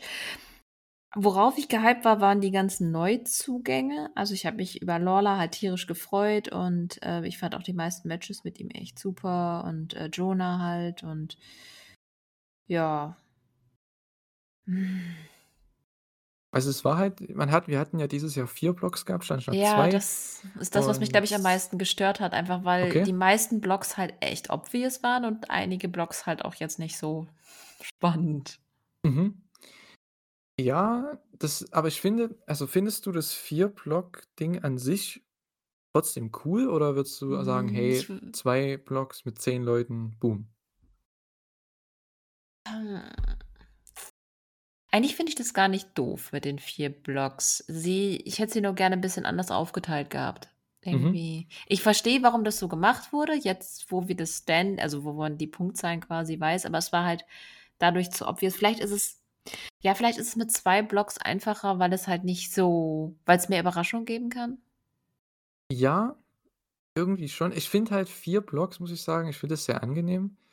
1. gut, für die Wrestler ist es, denke ich, auch angenehmer, weil sie einfach 3 Singles-Matches weniger haben. Hm. Äh, aber ich muss sagen, mit den 4 Blocks ich bin kein Fan von 28, dass man dann 7 pro Block hat. Das muss vielleicht nicht sein, weil du halt dann auch viele Leute drin Hm. hast, die wie 'nen Farley, wie 'nen Yujiro, wie Ja, Leute, die man jetzt nicht für 'n Sieger tippt. Ich finde es gut, dass 'n 'n Phantasmo drin war, dass David Finlay drin war, Tom Lawlor, Jonah und so weiter, aber irgendwann ist halt auch mal, ne du musst halt auch trotzdem genug Leute finden in jedem Block, die halt glaubhaft gewinnen können. Und ich glaube, damit war eigentlich nur der C-Block irgendwie, äh, dabei, ne? Der Rest war halt relativ obvious. Da waren meistens nur 1 oder 2 Möglichkeiten da. Und das hat das Ganze vielleicht für einige 'n bisschen, ja, wie du schon sagst, etwas vorhersehbar gemacht. Ich muss aber sagen, das Vier-Block-Ding finde ich cool, wenn man's trotzdem bei 20 Leuten belässt, aber dafür die Blocks halt stackter macht, sage ich jetzt mal, ne? Und die, ich sage mal, uninteressanten Leute rauslässt, vielleicht auch noch 'n paar internationale Leute mit reinholt von AEW, wenn's dann irgendwann mal möglich wäre. Man hat's ja nur mit Lance Archer jetzt gemacht, der über den wir vielleicht auch gleich noch reden, der absolut super war am Turnier. Ähm, und ja, ich finde es cool, weil du hast halt dadurch halt alle nur nicht alle, aber viele Leute am Ende, am letzten Tag noch, die Möglichkeiten haben zu gewinnen. Das hast du halt sonst nicht. Sonst waren's meistens halt 2 oder maximal 3 Leute, die halt noch gewinnen können am Ende. Der Rest ist halt immer dann so 'n bisschen, ja der ist halt da, ne? Die können halt nicht mehr gewinnen so. Aber so, dadurch, dass du halt weniger Matches hast, ist halt jedes Match 'n Knockout-Match und du hast 'ne w kleinere Spanne von maximaler Punkteausbeute zu minimaler Punkteausbeute, sage ich jetzt mal. Das finde ich halt gut. Ne, so bist du halt mit 4 Punkten am Ende vielleicht noch drin, ne? Könntest das Ding noch gewinnen oder zumindest wärst du noch in 'nem Unentschieden dann drin mit den ganzen Tiebreakern. Das fand ich halt ganz cool mit 4 Blocks, aber ja, ich kann auch Leute verstehen, die 2 Blocks bevorzugen. Ist halt irgendwo Tradition gewesen, ne, die letzten Jahre. Ich bin Hm, halt mal aber ja. gespannt, welche Lehren sie daraus ziehen jetzt. Ich meine, Mhm. das war jetzt f 'n Experiment quasi. Ob das jetzt dabei bleibt oder wie sie zu den 2 Blocks zurückkehren. Ähm, wenn sie's bei den 4 Blocks belassen, dann müssen sie halt noch mal bisschen die Zusammenstellung überdenken. Mhm. Wer war denn so dein MVP vom Turnier? Der einige mögliche. Weil sonst war's ja Der immer hatte letzten Jahre, ja, sagen wir viele. Ishii, ne, oder Shingo oder Osprey, aber Ja, aber der hatte nur Jahr so 2 Matches, von denen ich so richtig krass gehypt war, Ishii. Ja, eigentlich nur 2, die ich sonst hatte ich eigentlich fast alle Matches. Ich fand Ishii gegen Taichi und Whi Whi White gegen Ishii halt megast. Der Rest war gut, aber jetzt auch nicht so so Chase Ishii war auch noch cool, aber jetzt nicht, dass ich irgendwie da noch Jahre drüber reden werde. Mhm. Ja, also ich fand bei MVPs also da gibt's einige. Ich fand, einige Leute haben sich mega gemacht auf dieser Tour. Unter anderem Jonah, das muss man einfach Ja, sagen, und der Lawler auch. Ja, Lawler diese neu auch, der ist halt over, ne? Das ist halt mega Ja. cool. Absoluter Heel gewesen, über 1 Jahr bei Strong und dann kommt er nach Japan und ist einfach so was von over und Babyface. Ähm, Wahnsinn. Ja, und Äh Jonah alleine gegen das das Okada-Match. Ja, das war Wahnsinn, wahrscheinlich krass. das, wo viele sagen würden, es war vielleicht nicht das allerbeste Match des G1s, aber es war so das beeindruckendste Match, weil die Crowd also vor allem war's ja auch in Osaka und die Crowd ist ja eh 'n bisschen anders als die anderen Crowds. Äh, sehr, sehr lauter und, äh, ich sage mal, rebellischer irgendwie, ne, weil die dürfen ja eigentlich nicht so laut machen, sage ich jetzt mal in Japan immer noch und Osaka interessiert das halt einfach nicht. Die gehen halt so was von ab und der zeigt ich glaube, diese ei diesen einen Forearm fängt den da ab und zeigt seine Powerbomb und der geht aufs Top Rope und die Crowd geht ab ohne Ende. Oh, es war so geil. Zeigt er den Torpedo Splash und gewinnt das Ding und meine Güte, man hat damit so 'nen tollen neuen Monster Heel gemacht gegen Okada. Das war war super.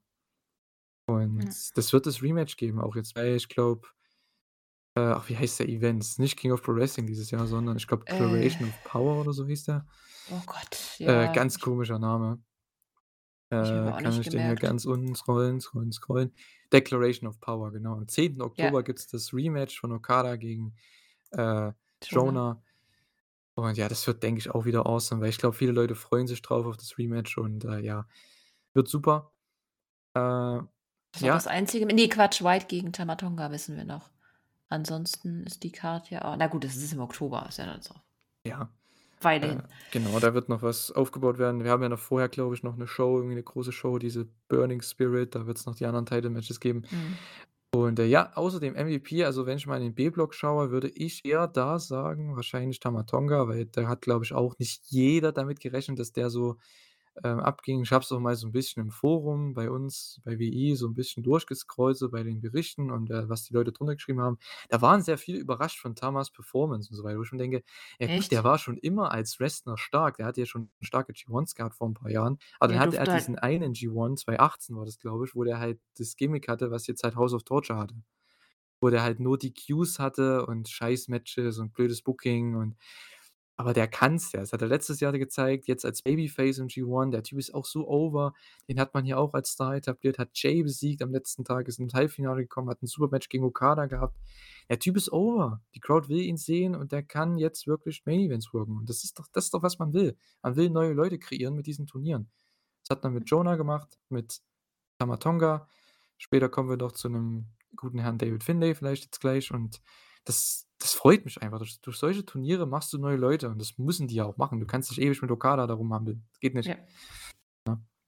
Ich finde überhaupt B-Block war auch Taichi, White fand ich beide auch sehr gut. Ishii hatte halt nicht so er hatte 'n sehr gutes, aber es war nicht Ishii gut. Ja, das Ding ist halt, ich denke, bei ihm war halt so die oder bei vielen Fans war halt da die Luft raus, weil halt schon früh klar war: „Okay, der wird Ja. nix reißen.“ Weil es gibt viele Ishii-Fans, gerade in der westlichen Fanwelt, sage ich jetzt mal. Auch bei New Japan, denke ich, oder i in Japan, meine ich. Aber ich denke, mehr im Westen ist der halt so dieser dieser Kultstar von New Japan, der nie was gewinnt, aber halt immer wieder over ist, weil er halt so super ist. Und man hat die Story auch erzählt mit Ishii, dass es vielleicht sein letzter G1 wird. Also, Mhm. mal gucken. Äh, aber irgendwann Hoffentlich wird's halt passieren. Ja, ich weiß, viele hoffen's Ja. nicht, aber irgendwann wird's halt passieren. Der Typ ist einfach Ey, Leute, ich kriege schon Shibata nicht auf. Ihr könnt mir nicht auch noch Ishii rauben. Das geht nicht. Ja, irgendwann wird's kommen und dann ich wei ich hoffe halt nur nicht, dass Leute dann wieder so sind: „Ja, jetzt ist Ishii nicht mehr im G1, jetzt schaue ich keinen G1 mehr.“ Wo ich mir denke: „Junge, der wird mit 60 auch nicht mehr im G1 sein.“ So, Ne. weißt du, das irgendwann ist halt Schluss. Der wird der bleibt ja nicht gleich alt. Also, es ist halt so. Irgendwann ist halt Schluss. Ich finde ja, wie gesagt, White hatte ja auch sehr gute Matches in dem Jahr. Ja, White gegen Great-O-Khan, wo ich mir dachte vorher: „Okay, das könnte gut werden.“ Das war richtig stark. Ähm, Das war Jay besser als White, also gedacht, aber so krass fand ich's auch nicht. Ich fand halt Ishii gegen White natürlich total Ja, super. natürlich. Und was war mein Lieblings-White-Match? War das Ishii gegen White? Mal Re Revue ich fand White gegen Tama tatsächlich richtig gut. Ja, das wäre auch mein Match so. Aber ja, dazu kommen wir vielleicht gleich noch zu unseren Lieblingsmatches. Ähm, ja, und ich wollte Ja. dann noch äh, ja, C-Block war sehr, sehr stacked. Da hätte jeder gefühlt ins Finale kommen können, außer Henare, würde ich jetzt mal sagen. Der hatte aber auch 'n geilen G1, weil der halt geile Matches hatte. Konnte halt nur nicht viele Punkte holen, aber ja, im Endeffekt war's Naito oder Zack am Ende und es war okay. Ähm, waren halt die beiden, die am meisten gepusht werden von allen in dem Block in letzter Zeit, von daher macht es Sinn. Und, äh, ja, da fand ich halt Tanahashi gegen Zack halt wieder am besten so mit, ne? Weil's halt 2 meiner Lieblings sind Lieblinge sind und, ähm Aber komm, aber, äh, Goto gegen Zack war fast ebenwürdig. Das wollte ich auch gerade sagen, auch die Goto-Matches. Goto hat ja auch, glaube ich, äh, 2 Main Events bekommen. Einmal Ja. gegen Tana, einmal gegen Mhm. Naito und äh, ja, der Typ hat diese 2 Main Events sogar gewonnen und ich fand die Story auch cool. Jeder hat halt so seine eigene Story. Goto, ja, dass er für seinen Sohn halt irgendwie das Turnier gewinnen will. Das ist halt cool, das ist 'ne coole Babyface-Story. Ich finde übrigens auch, dass Ja. Henare sein bestes Match gegen Goto hatte. Fand ich auch, ja, übrigens. Also, das und und gegen Zack. Ich würde das und gegen Zack wahrscheinlich. Hm. Weil gegen Zack hatte war halt mehr technisch. Das war halt hat 'ne coole Match-Story gehabt, weil das halt sein ich glaube, Henares alte Verletzung aufgespielt hat und es ihn da auch gehindert hat an den nächsten Matches. Aber das gegen Goto fand ich auch geil, weil es war halt dieses klassische Big Guy-Match, ne? Mit viel Strikes und so. Das war Hm. richtig cool. Ähm, ja, und D-Block dann, ja, fand ich David Finlay und Yoshihashi waren so die herausstechenden Leute hier. Osprey ist halt immer stark, Shingo ist immer stark. Das ist ja klar, das weiß jeder vorher. Aber ich fand auch ELP hat sich richtig gut El gemacht. Phantasmo, ja, auch. Nicht jedes Match war so überragend, fand ich, aber Ne, das liegt halt einfach auch an seinem Charakter so 'n bisschen. Vielleicht, wenn der mal irgendwann Babyface turnt, was hoffentlich bald passiert, ähm, dann, äh, wird das auf jeden Fall stark werden, weil der ist ja 'n super Athlet, der Ja. Ist die Crowd geht auch ab bei dem und, äh, ja. Ich denke, Ja, so lang das wird er nicht mehr hier bleiben. Wahrscheinlich nicht, ne. Ja, aber David Finlay auch einfach mal am Stück Shingo, Yoshihashi äh, nicht ne, nicht Yoshihashi, Shingo, Juice und, äh, Osprey besiegt. Das war 3 Ja. am Stück. Absolut geil. Den hat man auch gemacht in dem Turnier. Äh, Ja.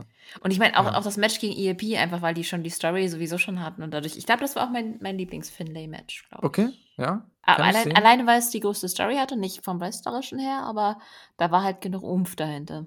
Ach, ich fand's vom Wrestlerischen her das war halt so in der Undercard so, aber es war eins der besten Matches dieser Show da. Also, Mhm.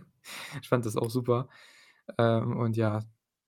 Und ich in dem Block, muss ich sagen, war auch, äh, mein also, was das Block-Match ange die Block-Matches angeht, wahrscheinlich das beste Match der Show oder das beste Match beste Match des Turniers, meine ich. Also, bis dahin, was die Block-Matches angeht. Shingo gegen Ospreay, ich glaube, das hat auch jeder erwartet.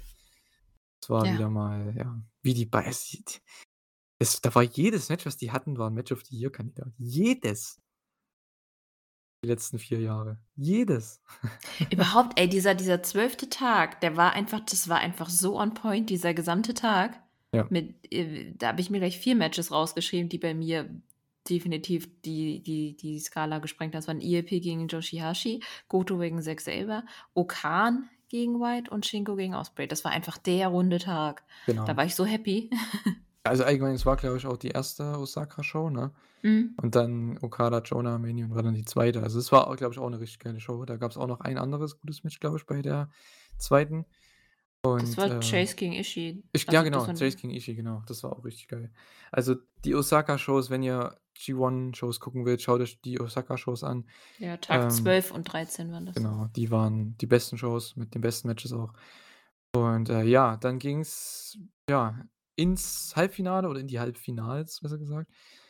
Äh, und zwar mit Okada gegen Tama Tonga und Naito gegen Ospreay. Das 1. Mal Naito gegen Ospreay. Fand ich auch cool, dass sie das gebracht haben, endlich mal. Ja, doch richtig cool. Und, Also, das hat ja. mich das war das war so ich hatte überhaupt gar keine Erwartung an dann an das Match, weil ich einfach nicht wusste, was ich erwarten soll, weil ich mir's nicht vorstellen konnte irgendwie. Und dann hat es mich einfach so echt von den Füßen geswappt. Also, ich fand's richtig cool. Ja, es war halt auch 'n frisches Match mal wieder im Main Event und die haben auch wieder alles rausgehauen. Ospreay ist halt so krank, ey. Der der hat zwar am Tag davor den Opener gehabt in dem finalen Block-Match, aber selbst gegen Juice das Match ging irgendwie 10 Minuten oder so, das war trotzdem Da mega stark. gut.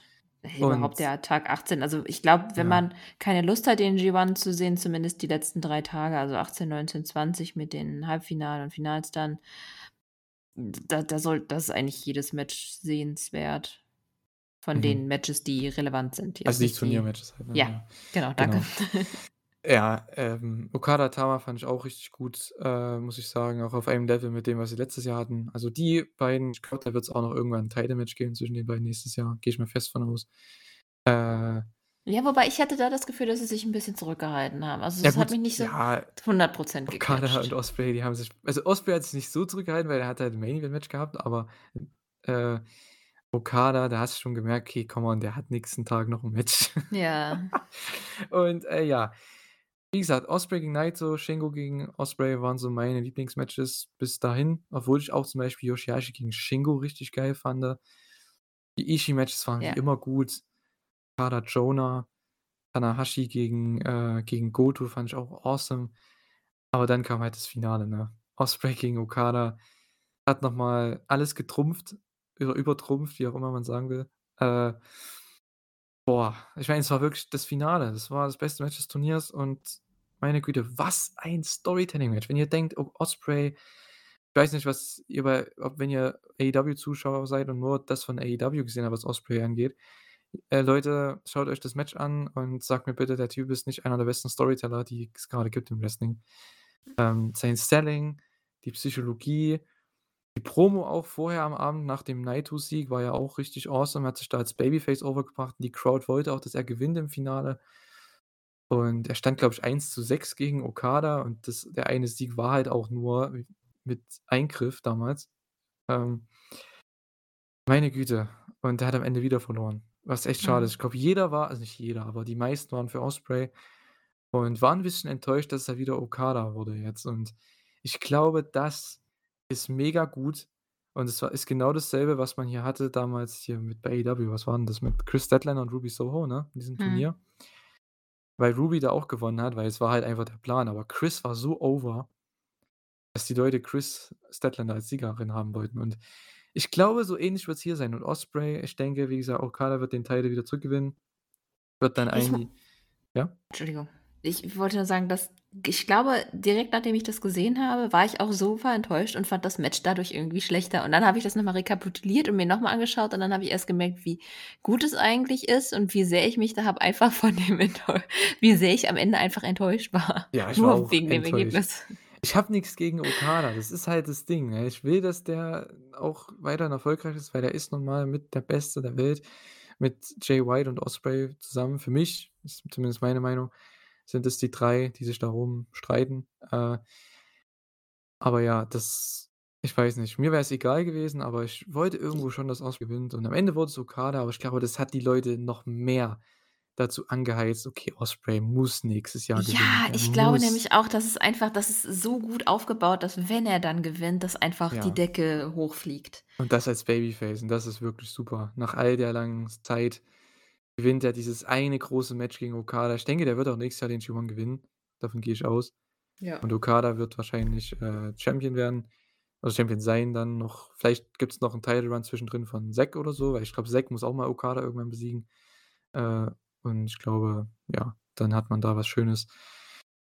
Boah, hast du Ospreay gegen Okada nächstes Jahr bei Wrestle Kingdom, äh, oder in 2000 was ist das dann, 24 und dann gewinnt Ospreay Main Event gegen Okada. Ich glaube, darauf läuft das alles hinaus, weil Ospreay hat Mhm. zweimal in Folge verloren bei Wrestle Kingdom gegen Okada.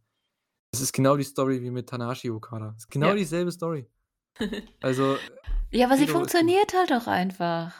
Ja. Du bist halt trotzdem ja. voll drin. Und du willst es dann immer mehr. Das ist genauso wie bei Ja. Naito. Du wolltest, nachdem er 2018 Ja. verloren hat, unbedingt, dass er das nächste Jahr gewinnt. Dann hat war er, glaube ich, gar nicht im Title Match und darauf das Jahr war er im Title Match und da wollten alle, dass er gewinnt. Dann hat er endlich gewonnen. Und genauso wird's bei Ospreay jetzt sein. Man, Ja. ne, besiegt ihn, besiegt ihn und irgendwann er hält ja auch geile Promos mittlerweile, muss man ja sagen. J Äh ja. es ist einfach cool und ja, das Das ist aber war eigentlich eigentlich ist das voll fies. Man merkt, wie man manipuliert wird und man würde gerne dagegen ankämpfen, aber man kann es nicht und man ist trotzdem total drin. Das liebe ich halt daran. Ja, absolut. Und ja, das war mein Lieblingsmatch und dafür ist auch Ospreay insgesamt er hat halt auch die meisten Matches, vielleicht bisschen unfair, Mhm. aber, äh, er war halt der MVP. Der hat für mich die 3 besten Matches gehabt im Ja. Turnier und, äh, ja. Überraschung des Turniers, wenn ich jetzt das mal noch so einwerfen darf, wer war das für dich?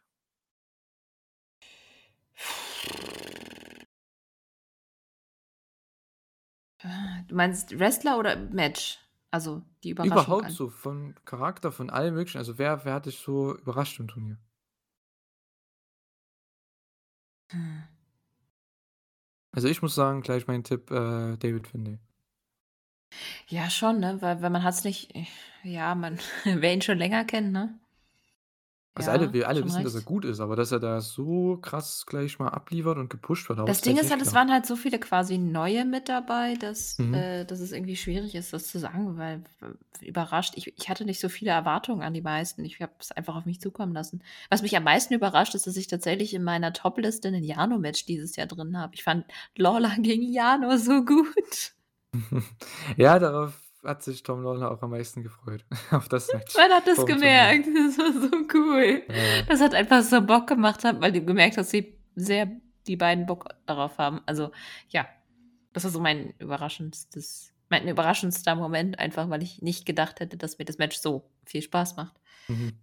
Also, ich bin kein kein, ähm kein Gegner von Spaß-Matches oder so. So ist es nicht, aber es ist halt immer wieder dasselbe und das war jetzt mal wieder was anderes. Das fand ich cool. Mhm. Ja, also, im Endeffekt bist du dann quasi auch zufrieden mit dem Turnier gewesen, oder? Also Ja, ich ich war halt dieses Jahr also, insgesamt das Feeling halt nicht so da, aber ich glaube, das liegt wirklich einfach da dran, dass ich das irgendwie in mein Leben reinquetschen musste und das hat sich irgendwie Mhm. so ich habe wirklich einzelne Matches einfach in der Frühstückspause gesehen. Ja. Ja, ähm, ich habe es komplett gesehen und ich war auch komplett wieder dabei und ich meine, man muss halt auch wieder mal Kevin Kelly und Chris Charlton und auch die Wrestler, die Kevin Kelly sich da immer mal dazugeholt hat, echt loben, weil der englische Kommentar ist so gut einfach, weil die so viel Storytelling da mit reinbringen von jedem Wrestler. Jeder hat seine eigene Story und du bist einfach bei jedem Charakter so 'n bisschen dabei, außer vielleicht bei Yujiro und Evil oder so, aber das ist ja auch der Sinn davon, weil die interessiert eh keiner. Ähm, Ja, was ich der meine, es Sinn ist ja ist, weiß ich ne? nicht. Von daher ist ja auch vollkommen okay. Ähm, ja, aber ich bin auch zufrieden mit dem Turnier. Klar, ich bin kein Fan davon, 7 Leute und wie sie das angeordnet haben. Ich finde vielleicht sollten sie das irgendwie anders machen für den Zuschauer, dass du halt 5 Leute oder 6 Leute pro Block hast und dann irgendwie immer 3 Matches von einem Block bei einer Show und dann 3 Matches vom B-Block bei einer Show und dann hast du dann halt immer so dass du 'ne Regelmäßigkeit drin hast, wo du auch als Zuschauer bisschen besser verfolgen kannst, wer jetzt hier wo steht, ne? Wenn du alle so 'n bisschen mehr auf einen Fleck hast und dann in regelmäßigen Abständen, dass die da wresteln, weil es war ja immer jeder Block hat ein Match und dann hatten sie mal 2 Matches und dann war hatte einer mal 2 Wochen Pause und es ist ja auch nicht gut so, ne, Mhm. für das, ähm, Nachverfolgen, für das Nachvollziehen. Grade wenn du das 1. Mal den G1 schaust vielleicht, habe ich auch schon einigen ge von einigen gelesen im Forum. Es war nicht so, ja, perfekt halt, ne, für Leute, die das 1. Mal schauen, aber ja, mein Gott. Ähm, ich fand die 4 Blocks auf jeden Fall cool und ich bin zufrieden mit dem Turnier, weil wir hatten 'n geiles Finale, 'ne coole Story im Turnier, neue Matches, neue Leute, die overgebracht wurden. Ich hoffe, dass nächstes Jahr vielleicht mit mehr AEW-Leuten dass die da am Start waren. Dann Lance Archer, der hier AEW repräsentiert hat, war mega, mega spaßig und, ähm, hat nicht die besten Matches gehabt, aber Gute. ey, der Er hat's Typ, ne, wieder gezeigt, ist ja. so sympathisch einfach auch im Kommentar, das ich weiß nicht. Meine Güte, Kevin Kelly und Chris Charlton haben auch overgebracht: „Hey, Sieger von Mox und Punk. Hey, Lance Archer ist vielleicht der Nächste.“ Klar, wird nicht passieren, aber ich meine, da sieht man halt, was die so von dem halten, ne? Und, ähm, ich finde, wie Ja, der gesagt ist ja auch mega over in er ist einer der Japan besten einfach. Big Men, die du da hast halt, ne? Ja. Er ist so athletisch, der ist so explosiv und ist, obwohl er schon älter ist er kann trotzdem halt noch super Matches zeigen, wie man halt im Main Event gesehen hat gegen Okada. Das war ja wirklich, wirklich stark, das Match. Also, weiß nicht, irgendwie hm, schade, dass man da bei AEW wenig macht. Ich würde ihn am liebsten wieder Fulltime bei New Japan sehen, muss ich ehrlich sagen, anstatt bei AEW, weil da Ja, fällt da er geht halt er unter. ne? Mhm. Sehe ich So, auch so. genau. Würde ich sagen, das war unser G1 Talk. Ich glaube, wir haben länger über G den G1 geredet als über Rampage. Äh, Ich glaube auch. 25 Minuten, aber gut, wir haben halt auch alles gesehen oder alle Turnier Turniermatches, zumindest bei dir und ich hatte schon überlegt: „Okay, vielleicht könnte man über den G1 erzählen“, aber das Problem ist, kaum einer hat alles gesehen, so wie ich.